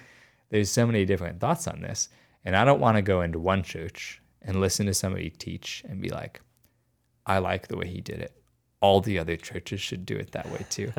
Like maybe he was just there and god used him today for these people in this room today Mm. and he's going to use somebody else in a different place in Yeah. a different way because Oh, people need that um, Definitely. yeah, I, I do think that the dangerous place to be is when you're not in flux Mm. with how you see things because that probably means you're you're not you're not uh, growing Definitely. right because growth co- is comes with change not all change is growth in a positive direction but all growth involves change Mm. and if I'm 100% certain about something about God, I don't have much room to grow. Like I was thinking about recently what it would mean for me if I thought if I ever come to a place where my expectation of a church is that their teaching is in 100% agreement with me, Mm. I'm in a really bad spot because that means either, well, that means a couple things. That means I'm in an echo chamber and I have no room to grow or to teach because the thoughts I have are just the same ones that are bouncing around the room. Mhm. And it also means I'm coming to this place with an assumption that I already understand how this should be. And I already know what Yeah. this looks like. And I might know in part. Paul says we know in part, though. we prophesy in part, we see things in part. We don't have the whole picture. Right. That doesn't mean that we're completely wrong about Yeah. everything. Definitely. But if we start think, seeing ourselves as completely right, uh, that's a. I don't think that's a helpful place Yeah. for anyone to be. Yeah, and I, haven't found a lot of people that will say that. Right. I have some people that have seen that, but most people won't won't won't say that. But when it comes down to the the day like the day to day and what it plays out to be, it's a it will, there are ruts for sure, and it. I don't think it's purposeful most of the time when it gets Mhm. into that space, but without rhythms of confession with other people, and being able to be in that type of a space um, with others, I think it's yeah, it's definitely easy to to fall into that Mm-hmm. uh, ryth- your your own rhythm, your own um, yeah, like an echo chamber, or even just um, yeah, space of what we call it in F three is deceleration. You're Hmm. accelerating, or you're decelerating. You're not stagnant. Like if you're not going, you're you're slowing down. You're going to that to that space. So yeah, it it's definitely like a um, all, always moving thing, and it takes intentionality continuously Yeah. to move forward. Uh huh. Definitely. So you said F three. F three. What's that about? oh man. There's some guys. As Some I start writing like- in my notes. Some of the these guys, yeah, are like. uh It's funny. One of my buddies is saying like, "This is." I'm pretty sure. Uh, there's somebody somebody like did a, a tweet uh, recently saying their dad was in F three, and um, he started talking about all this stuff, and then I realized I think he's in a frat. uh, and then a buddy of ours uh, posted in our channel today, and he's like, he's like, I think I would probably say a cult more than more than a frat. Uh, Uh-huh. but it is, um, it's pretty awesome uh, with all that back. And it's not related to F one, right? Uh, no, F three is uh, fitness, faith. Uh, sorry, fitness, fellowship, and faith. Um, their mission is to plant, serve, and grow men's workout groups for the invigoration of male community leadership. So it's helping people get out of that rut of decelerating and just sitting around, like you were talking about the guy, um, the figurative guy in the basement, right? Um, that's just kind of going, just going, just downhill. And um, the decelerating is is not just like in fitness. You know, it's not like this guy doesn't work out. He's not, you know, he needs to get up and move. There, that's that's the first part. Because a lot of times, that's a very fast, visible sign Yeah. of someone wanting to move forward or Mhm. being stuck. Um, but that's that's only one of the F's for a reason. So fitness, fellowship, faith, um, and they're all important because if you're not accelerating in those other spaces, then you're just a they call it a jerk or worse. Yeah, and uh, we'll keep it toned down. But they, um, yeah, basically like if you're just an incredible, you know, fit guy physically, like that's not the purpose of F3. Mhm. It's to be accelerating also in fellowship and in your faith. So, yeah. So basically, like, really quick picture it's a workout. They have several in our area here throughout the week. And so I got started with it right early on and then kind of took a break and then jumped back in recently. But um, just like a, it's a free men's workout, it's free, open to all men. It's always held outdoor, rain or shine. If it's lightning, we try not to get out in the lightning, find a parking deck or something. Uh, and um, heat or cold. And then we also, um, one of the important parts, and this is the part that like really, I think this is why it is growing in in the country because this is there's like three thousand of these groups Hmm. around the, the nation right now, uh, maybe the world too. Um, I know there's others others in some other countries, but um, yeah, the um, that other element is that it's peer led, rotating fashion, so it's it's not professionals leading the workout, and you're not paying however much a month to do these boot camp workouts. Uh-huh. It's us uh, learning and growing as men, and learning how to be leaders, and getting guys that are quiet, sitting at their desk, or now not just at their desk at the office, but at sitting literally at home at their computer, you know, working and uh, not getting out and meeting other people and leading in their community and caring about people and loving other people. Um, they're getting stuck and uh, not moving forward in those spaces. Um, and that would be kind of in a fellowship and in a faith sense for that. Um, and helping kind of break that uh, and learn how to lead. And then the fa- uh, the final piece of that is that it ends. Each of the workouts ends in a circle of trust. So there's always um, time for guys to actually talk and get to know each other. Um, and a lot of times uh, they'll pray. It's not a religious organization, but a lot of different guys from different backgrounds, and so they'll pray. And um, that idea of faith still is in there, even though it's not a religious organization, um, because it's it's that if you really are going to be a leader in in your community and be in high impact, um, there they they say you know in F three that um, that faith's got to be a part of it. You have to realize that you're not the king of the universe, and that there's Mm. power over you outside of this that's, that's in control, and that you are not the the one.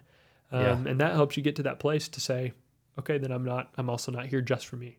I'm not working out and getting better at fellowship with other people, my family, my coworkers, my people that I'm pouring into. Um, I'm I'm doing it now. This is the next level with faith. I'm doing this for other people. So accelerating to a place of advantage, so that you can help others. Not accelerating to a place of advantage so that you're the best guy ever and everybody worships how cool you are, Uh-huh. whatever it is, right? So yeah, so that's kind of a fast F3 nutshell. They have all That's kinds great. of fun stuff. Yeah. Yeah. You get a weird nickname. They have all kinds of weird lingo and oh, really? Everybody gets a nickname. Stuff. Yeah. First day, you come in, you're an FNG, friendly new guy. Oh, okay. and so Not- yeah, and then they'll You don't all get an individual nickname. no, yeah, you do. You so do. you come in as a friendly new guy, and then uh, at the end of the workout, come in the middle, let us know who you are, a little bit about yourself, and then they'll off of whatever you tell them, they'll get you a crazy nickname. So Okay. it's pretty fun. What is yours? Uh, Usher. Usher. Yeah. do music and I was you know I did like uh, vacation Bible school at the Uh-huh. church and so I would dance and sing with the kids do the whole big big stage like really big stage tons of kids and yeah. all kinds of fun stuff with that but um yeah one of the guys knew me from doing all that and he's like you gotta be Usher okay cool That's fun. yeah so How do you feel like F3 has changed you or your life? Yeah. Um definitely the the biggest thing has been um connecting with other guys in a way that um is able to be open, honest, real, uh, and actually like doing hard things with them uh, at the same time. So I'm starting to step into leadership in that, but it's helped me get out of the box of just like this is who I am and my identity being in music. Like you don't usually talk about your job when you first are getting in there. You might in the circle of trust and Name-O-Rama thing at the end and you know get your name. Um, but the guys don't talk a lot about I'm the VP of this, at whatever. Like you're working out with guys all different pay scales, all different backgrounds, all different stuff, and it's been super awesome. And the goal of it is to grow leaders. And imagine this: there's an organization. The way that they get people to become a part of it is waking up dang early in the morning, as they say in the gloom, and you're going to do a really, really hard thing, really, really hard workout with a bunch of guys uh, that you don't know super well yet. And uh, you, we're going to push you to your limit. Um, and then at the end, we're all going to like pour into each other, talk, have like time that we meet and do things together. And they all want you to come back and expect you to be there. And they want to see you there. And you want to be there the next time again, even after all of that, Mm-hmm. because you know they're going to care about you. They know they're going to miss you.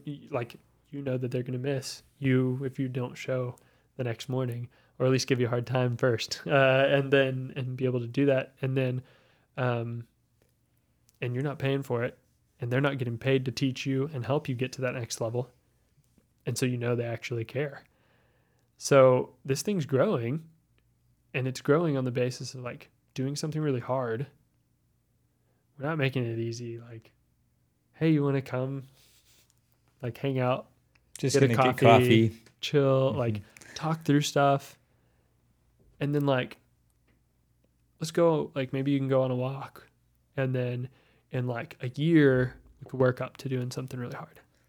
Maybe if you get there. Uh and so i don't know for me that's a picture of like what i hope i could see in myself and in the church. So for me it's been a big impact to see like oh, like some of the things that I think about discipling, like these guys are doing it in real life and they're just doing a fitness group. It's not just a fitness group, but like that's been the biggest impact on me is like, how is this, how is this able to apply to like making disciples? So for me, it's been, a, it's, it's a space for that, um, for me to meet other guys and hopefully pour into and have them pour into me. Because I see how they're living and I'm watching them and they're talking about it. Um, we're doing that together, and we get up every day and we're seeing each other doing these hard things together, and um, and so like yeah, so I've always, so I've been asking now more like the question like, what if the church was about doing the hard thing of loving each other and following Jesus in the really difficult ways, not about coming together and making it as comfortable as possible for anybody to just come hang out and not move forward. Um, so it's it's um yeah. So I don't know. That's kind of a weird, maybe a little ambiguous, but it still kind of pushes towards like what it's been doing at least in me. And so yeah. um, so I'm a I'm a uh, they call the leads of a workout a Q. So I'm a site Q. So that means I'm uh, helping lead one of the locations, even if I'm not the one leading the workout, helping make sure whoever's leading that I'm checking in and helping organize that, and then also doing communications for the region. So our Northwest Arkansas area.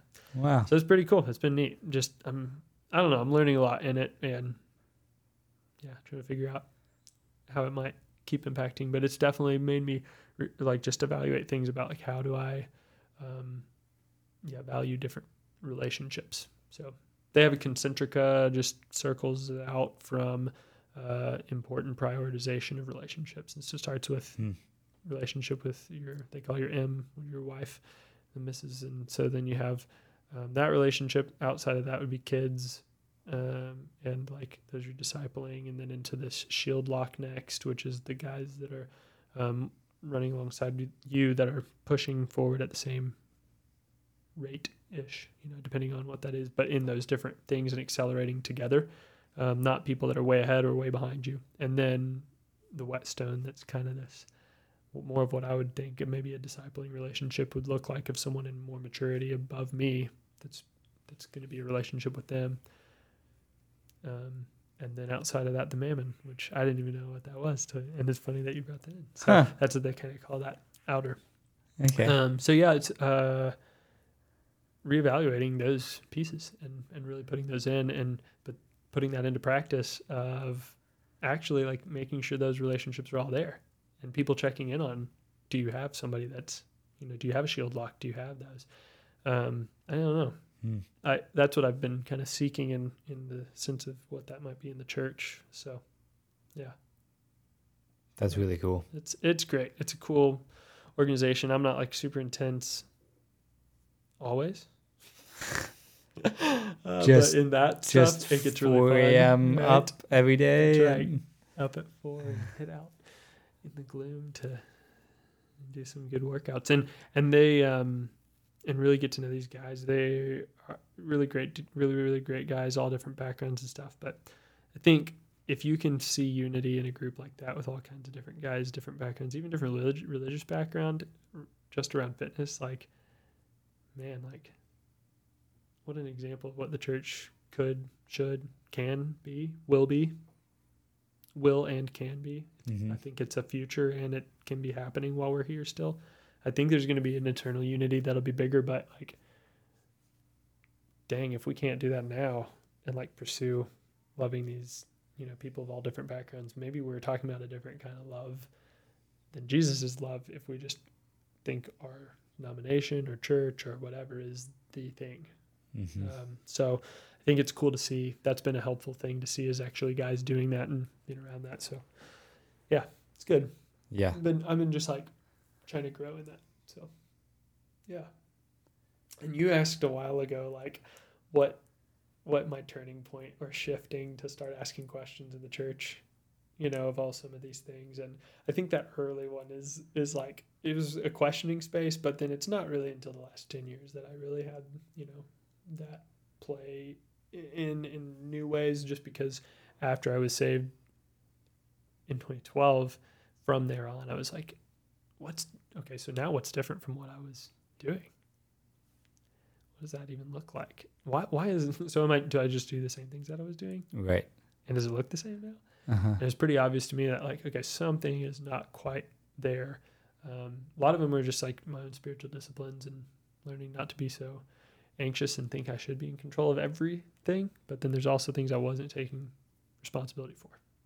And so learning some of those things um, but yeah francis chan's been a big impact because i think he's gone through a lot of similar things um, in the questions that i feel like i have because after i read it i'm glad i read it later because Uh-huh. I got to experience it first and then kind of read it and be like, oh, yeah, I felt some of those at the time too. Uh, instead of just being like reading it as I'm like coming into it and then just being like ticked at everybody. Like, what are we doing? Yeah.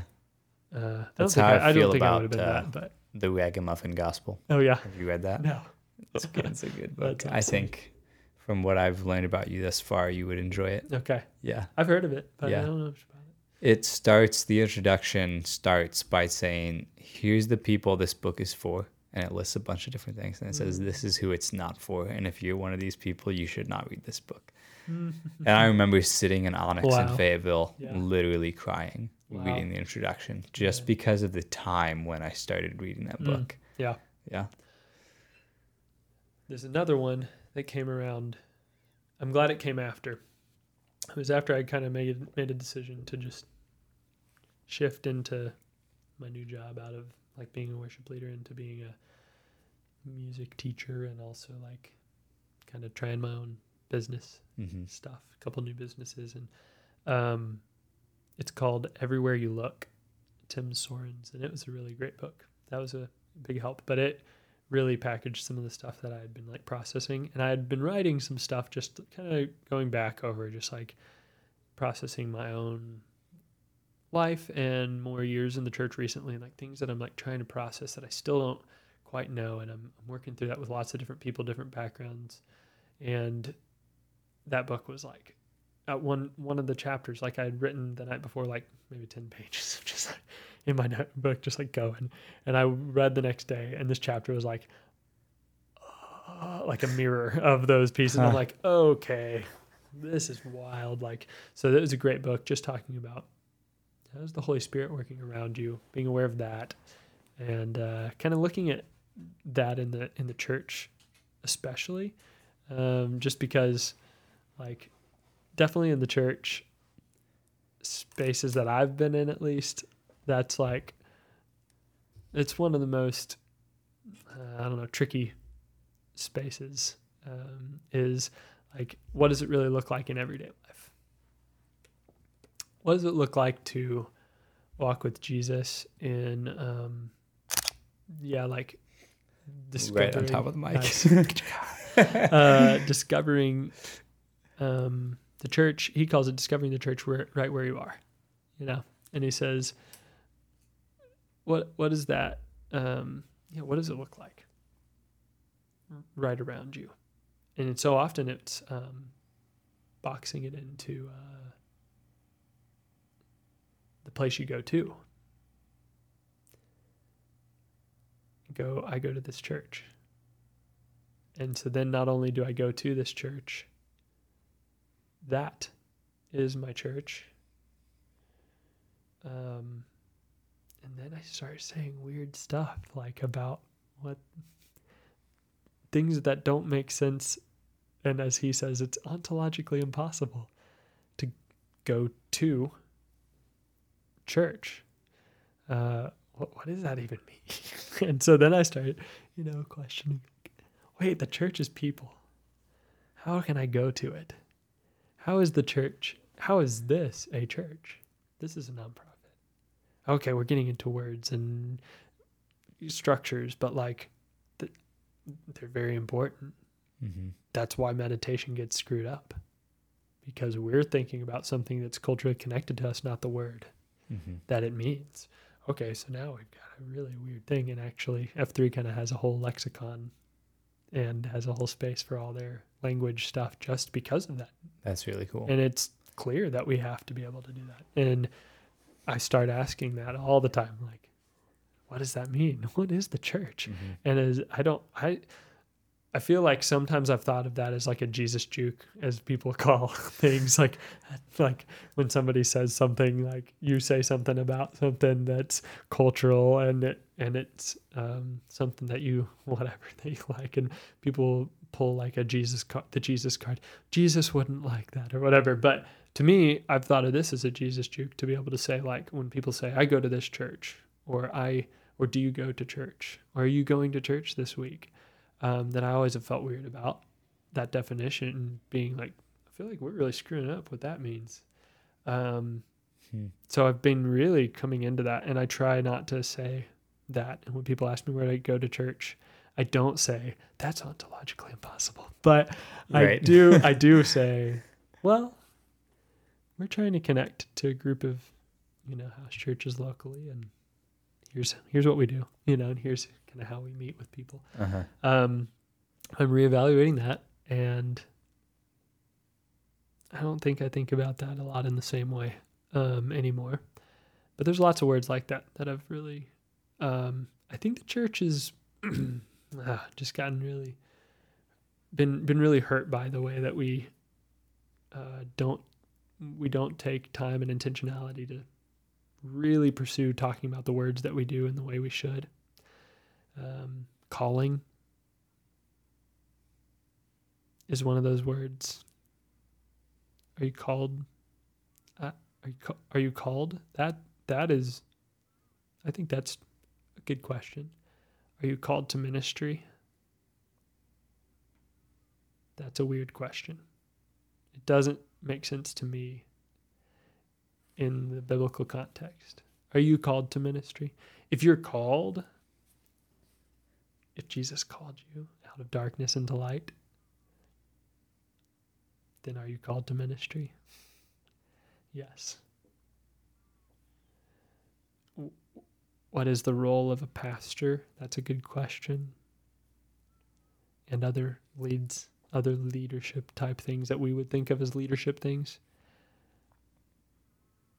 One of the main pieces that we see in scripture that it says is to what equip the saints to do the work of ministry. So our pastors called into the ministry. I feel weird about that phrase now. Mm. I feel weird about some of those things. I'm just going to throw a few of these things out that I'm feeling with those. Yeah. Worship leader, or maybe in your context, worship pastor, depending on where you're at. What is worship? Now we have to define this word. Worship is built off of a bunch of different words in Greek and in Hebrew that don't mean the word we think of it today. Is it service? Is it blowing kisses towards in adoration? Is it bowing at the feet of and face on the floor? Is it which one of these are we talking about when we talk about worship? When we say the word worship? Well, most of us would say that's the music leader. Mm-hmm. If you really want to get down to it. what's a worship leader? Oh, a music leader. Okay, then why is it a worship leader? Uh, well, we've turned that context into that space. Like worship service would be built on a time of singing and teaching and praying. I think there's a lot of churches that do a great job of like saying music is not equal to music or to worship and worship and music not equal. And some will say like Let, we're going to worship now through song or we're going to worship through prayer or whatever that looks like. So i think that's um, a helpful step. Uh, but what is a worship pastor i don't know it's a thing. I don't know. I'm in a weird spot with it. I think there are pastors that are amazing musicians and i grew up under some amazing leadership of um, pastors that were um, all kinds of different backgrounds and different great different people. Uh, but I think we're having a hard time with with that space of um,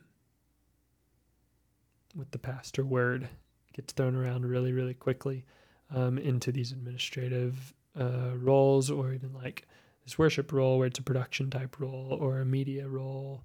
Um, and I totally 100% think there are people that do media that are pastors. So that's not that's not what I'm saying. But should we have a media pastor? So I pastor the media people, right? I don't know if that's great. I think that's almost as bad as like splitting us up just because we have a slight doctrinal difference. All right, we're going to start a whole church. Well, I'm, oh, I'm in the media people, so I that guy's my pastor or whatever that is. Um, and that's my box or whatever that piece is. And so, yeah, so I don't know. So I'm still still fighting like things that are tendencies in me that I push back on. Mm-hmm. I'm working through myself.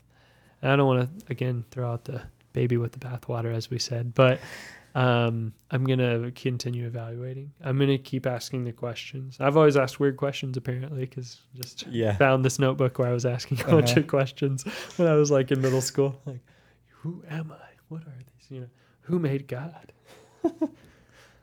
All kinds of fun, like crazy questions. Mm-hmm. So apparently, I've always been asking those. But I think, uh, yeah, that's where I'm at right now. Is is really um, letting myself ask questions that I haven't before, um, and and being okay and not scared that if I ask that question, the church is going down because it's not mine and I'm not building it and none of the pastors that are around the world are the ones building it. Jesus says he's going to build it. So, not really worried about that part. I am worried about if I'm obedient to him or not and to his commands.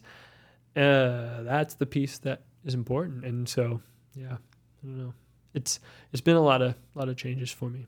And um, one more thing to touch on in the pastor sense, if you're cool with me jumping yeah. in a little more, is something that I've kind of been digging in and like processing and has been a cool analogy for me. They use um, I'll bring another one more time talk throw out to Francis Chan and it's not him actually saying I think he does teach a little bit in his book says something about this um, but they also talk about it in their church intensive kind of video and say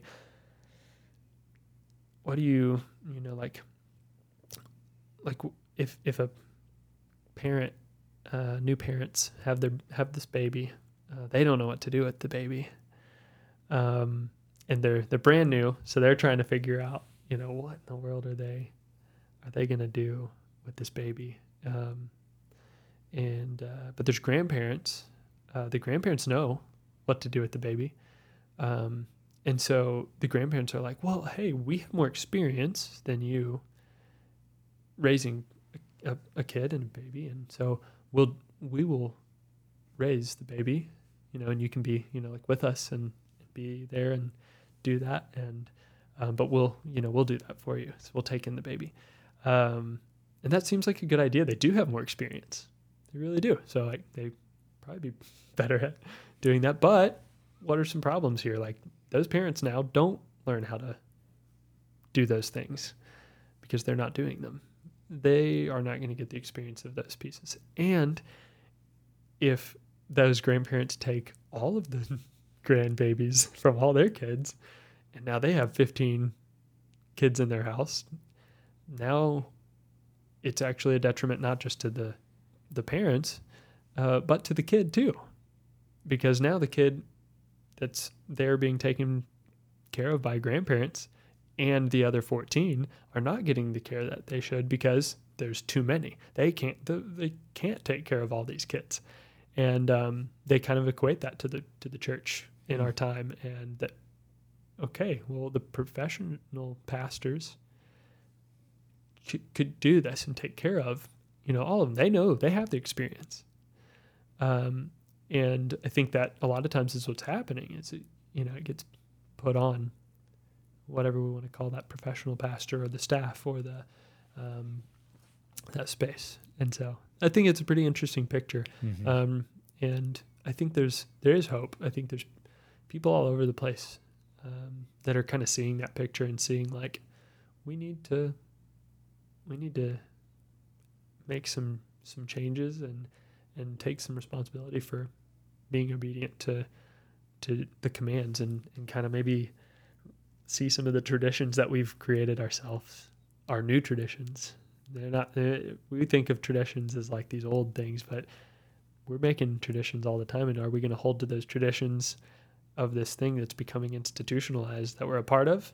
Or are we going to like break off the institutionalization of what's happening so that we can move forward that we can be flexible that we can be open to what god is doing um, and then hopefully like seek the commandments over the traditions as they would say most Uh-huh. of their stuff so yeah Well, interesting now I'm very glad you wanted to uh, Yeah. add a little. That's great. I'm, I've been very happy about this conversation. It's inspiring. sweet Yeah. good And now we're gonna wind down. okay sounds good Do you you've listened to some? Do you know what every episode ends with? Oh, yeah, let's see. Uh recommendation Yeah. and something funny. Yes. Which I don't I have not I haven't prepared though I knew those were coming. Okay. Oh, perfect. Yeah. Everybody gives a recommendation and Yeah. a funny story, Mm, which I jokingly say is the hardest question that I ask anybody. yeah, Please tell a funny story. right. Um, but everybody's got them. That's right. Just takes a little, you know, Yeah. digging. I feel like most of the time when we tell funny stories, it just is brought to mind organically because of something somebody else says or does. And Yeah. like, oh, I, I just had this thing happen to me the other Right. day. Mm. But the recommendation f- comes first, so that's Yeah. that's easier Let's probably. think about a recommendation. So Okay. I'm going to do can I give a, a act, like a recommendation a couple of things? Sure. I'm going to give a recommendation first that's actually like, um, it seems like some of the guys that I heard were a little bit more like recommendations of things how to, you know, maybe play something into their life. Uh, I'm going to maybe put a couple books that I have been really impacted by. Um, and I think most of them I listed there. So I kind of threw out. So, Lost Art of Biblical Meditation. Um, Letters to the Church and Until Unity. Those are two different books from Francis Chan. And then we didn't get into it too much. This would be a whole other conversation. But the Space Trilogy by C.S. Lewis. Oh, I've had that recommended to me so many times recently, and I've never read it. okay. Um, I read it I want to. Three years ago. And then last year, my wife and I listened through it from beginning to end on audio because Mhm. she she hadn't read it and she's like, I can't, I can't read that. it's too much. And uh, oh man, it is one of the best books I've, the best three books, yeah, that I've ever read. So Okay, I would recommend those. definitely. And then a recommendation that also comes into that to mind is kind of what we've been talking about is um, let yourself ask hard questions, especially if you've never questioned those things in your life. Hmm. So, whatever that looks like. Maybe it's about your job, maybe it's about um, your faith, maybe um, something about how you think about the world, or yeah, how you do how do you how do you do your week? Maybe you, um, why do I do it this way, or why is it this way? Um, be able to ask that and be okay without a solid answer too. Um, or maybe don't even get an answer out of your own self and it be something that kind of hangs out, or maybe it goes away. You never know. So I have some of those questions that just keep lingering, and I don't Mhm. think I'm going to get an answer. Some of them that have come clearer, and then some that I'm like, wow, that was a weird question. Yeah. Where did that come from? So Maybe. yeah, It makes me think of a something I've heard. Um, do you listen to the Bema podcast no, by chance? Okay, that's my recommendation Okay. for you. awesome. Um, but I've heard this from from on that podcast and on another one. I think they've talked about it in Bible Project a little bit. Okay, That in Jewish culture, and when it comes to studying scripture, when they come across something that doesn't make sense to them or something they don't understand, Okay. they dance and they get Ah. excited okay, because the thought is I can't wait until I'm at the place where God is going to actually show me Mm. what this means. that's cool. Like this explorative mindset about scripture and truth Mm, yeah. of I don't get it all right now and that's totally fine. Yeah, But I look forward to learning this lesson someday, That's- whatever it is. that is good. yeah. And that's a great. Oh, that podcast is amazing too. They've actually allowed me to ask a lot of the questions. The Bible Project. Yeah. A lot of their stuff. I'll have to check out that other one. Sounds good. Yeah. All right. Mm, Make me laugh. Hard part, yeah. oh, definitely. I definitely do not like uh, telling jokes. I, Yeah. I li- I love jokes, and I You don't like telling them because Yes. are you, because you don't think you're good at them or yeah, I think like even in performance, like that was always hard for me in leading worship too because I don't. I'm not the guy that's like throw this like, oh, I've, oh, there's a guitar over there. Here, let me, uh, you know, play a song or something. Some guys can do that. not very I'm not impromptu. that. I'm not like a guy that just wants to like, yeah, jump up and do. And I think that jokes a lot of times play better that way. So, oh yeah, let me think of something. Let's see. There's all kinds of funny stuff happening all the all time. the time. oh man.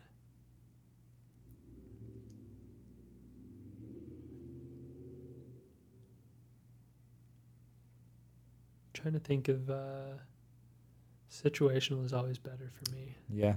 That's some good some good ones. Um Okay. Let's go let's go with this one. This isn't even a situation. This one's a, Okay. here's here's I'll just go with an actual joke as much as I don't like telling a Okay. Sure. So this is um yeah, this is one um my grandma would tell. uh, we would go down to her house and um and uh we we would um you know be talking about going to the store and she would say, "Oh, did I tell you the the time that I had your dad go to the store? Uh, we were having a party we needed to get stuff for nachos." No, okay. She she would say, "Okay, well, there's uh there's this one time I sent him down. Um, I said I need nacho cheese. Can you run in uh, to the store and get this?" He he went down to the store, came back. This is Parmesan. What is this? And uh, he was like, "Well, no, that's nacho cheese."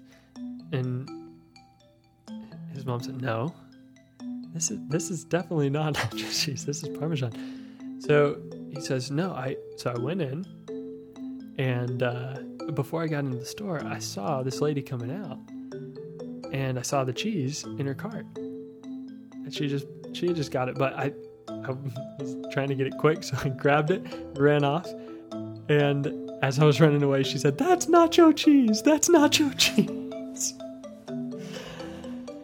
And that's the story. Wow. Yeah. I think in a different context, I would laugh a lot Yeah, at that. Yeah. And, and then my dad would say, "That definitely never happened." my grandma was like, "That was definitely no." Mm. That was our favorite part of the story because he would say, "That definitely is not true at all." yeah. Yeah. It makes me think of this this um this time I worked as my first job in a kitchen at a hospital. And at a certain point I, I graduated from regular cart pusher delivery boy to Mm. dishwasher guy. And so I was in the kitchen all the time, and I worked very closely a lot of time with this old lady who started working there. Whose name was Judy. And I say old lady, I mean she was actually like 78, 79 years old, and she worked in the catering. Nice. Um, and I remember, I don't know what it was, but I had some sort of joke, and I was telling people for some Mhm. reason. And I'm pretty sure I, I can remember the situation. I think I was washing my hands at a certain spot. She came by, and I was like, I said, Hey, Judy, you want to hear a joke? And she said, Is it dirty? And I said, Of course not. She said, Oh, I don't want to hear it then. and I don't, I have no idea what the actual joke was, but um, I thought it was really funny she said that. She was a funny lady. Yeah, that's always fun. Yeah.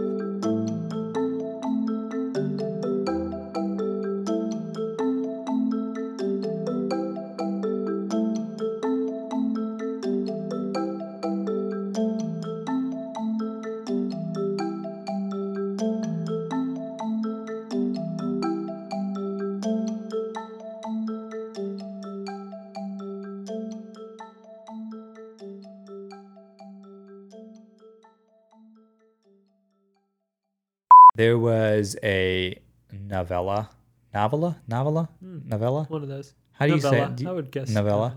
Okay, there was a short You can novel. let us know, listeners. Yeah, somebody correct me.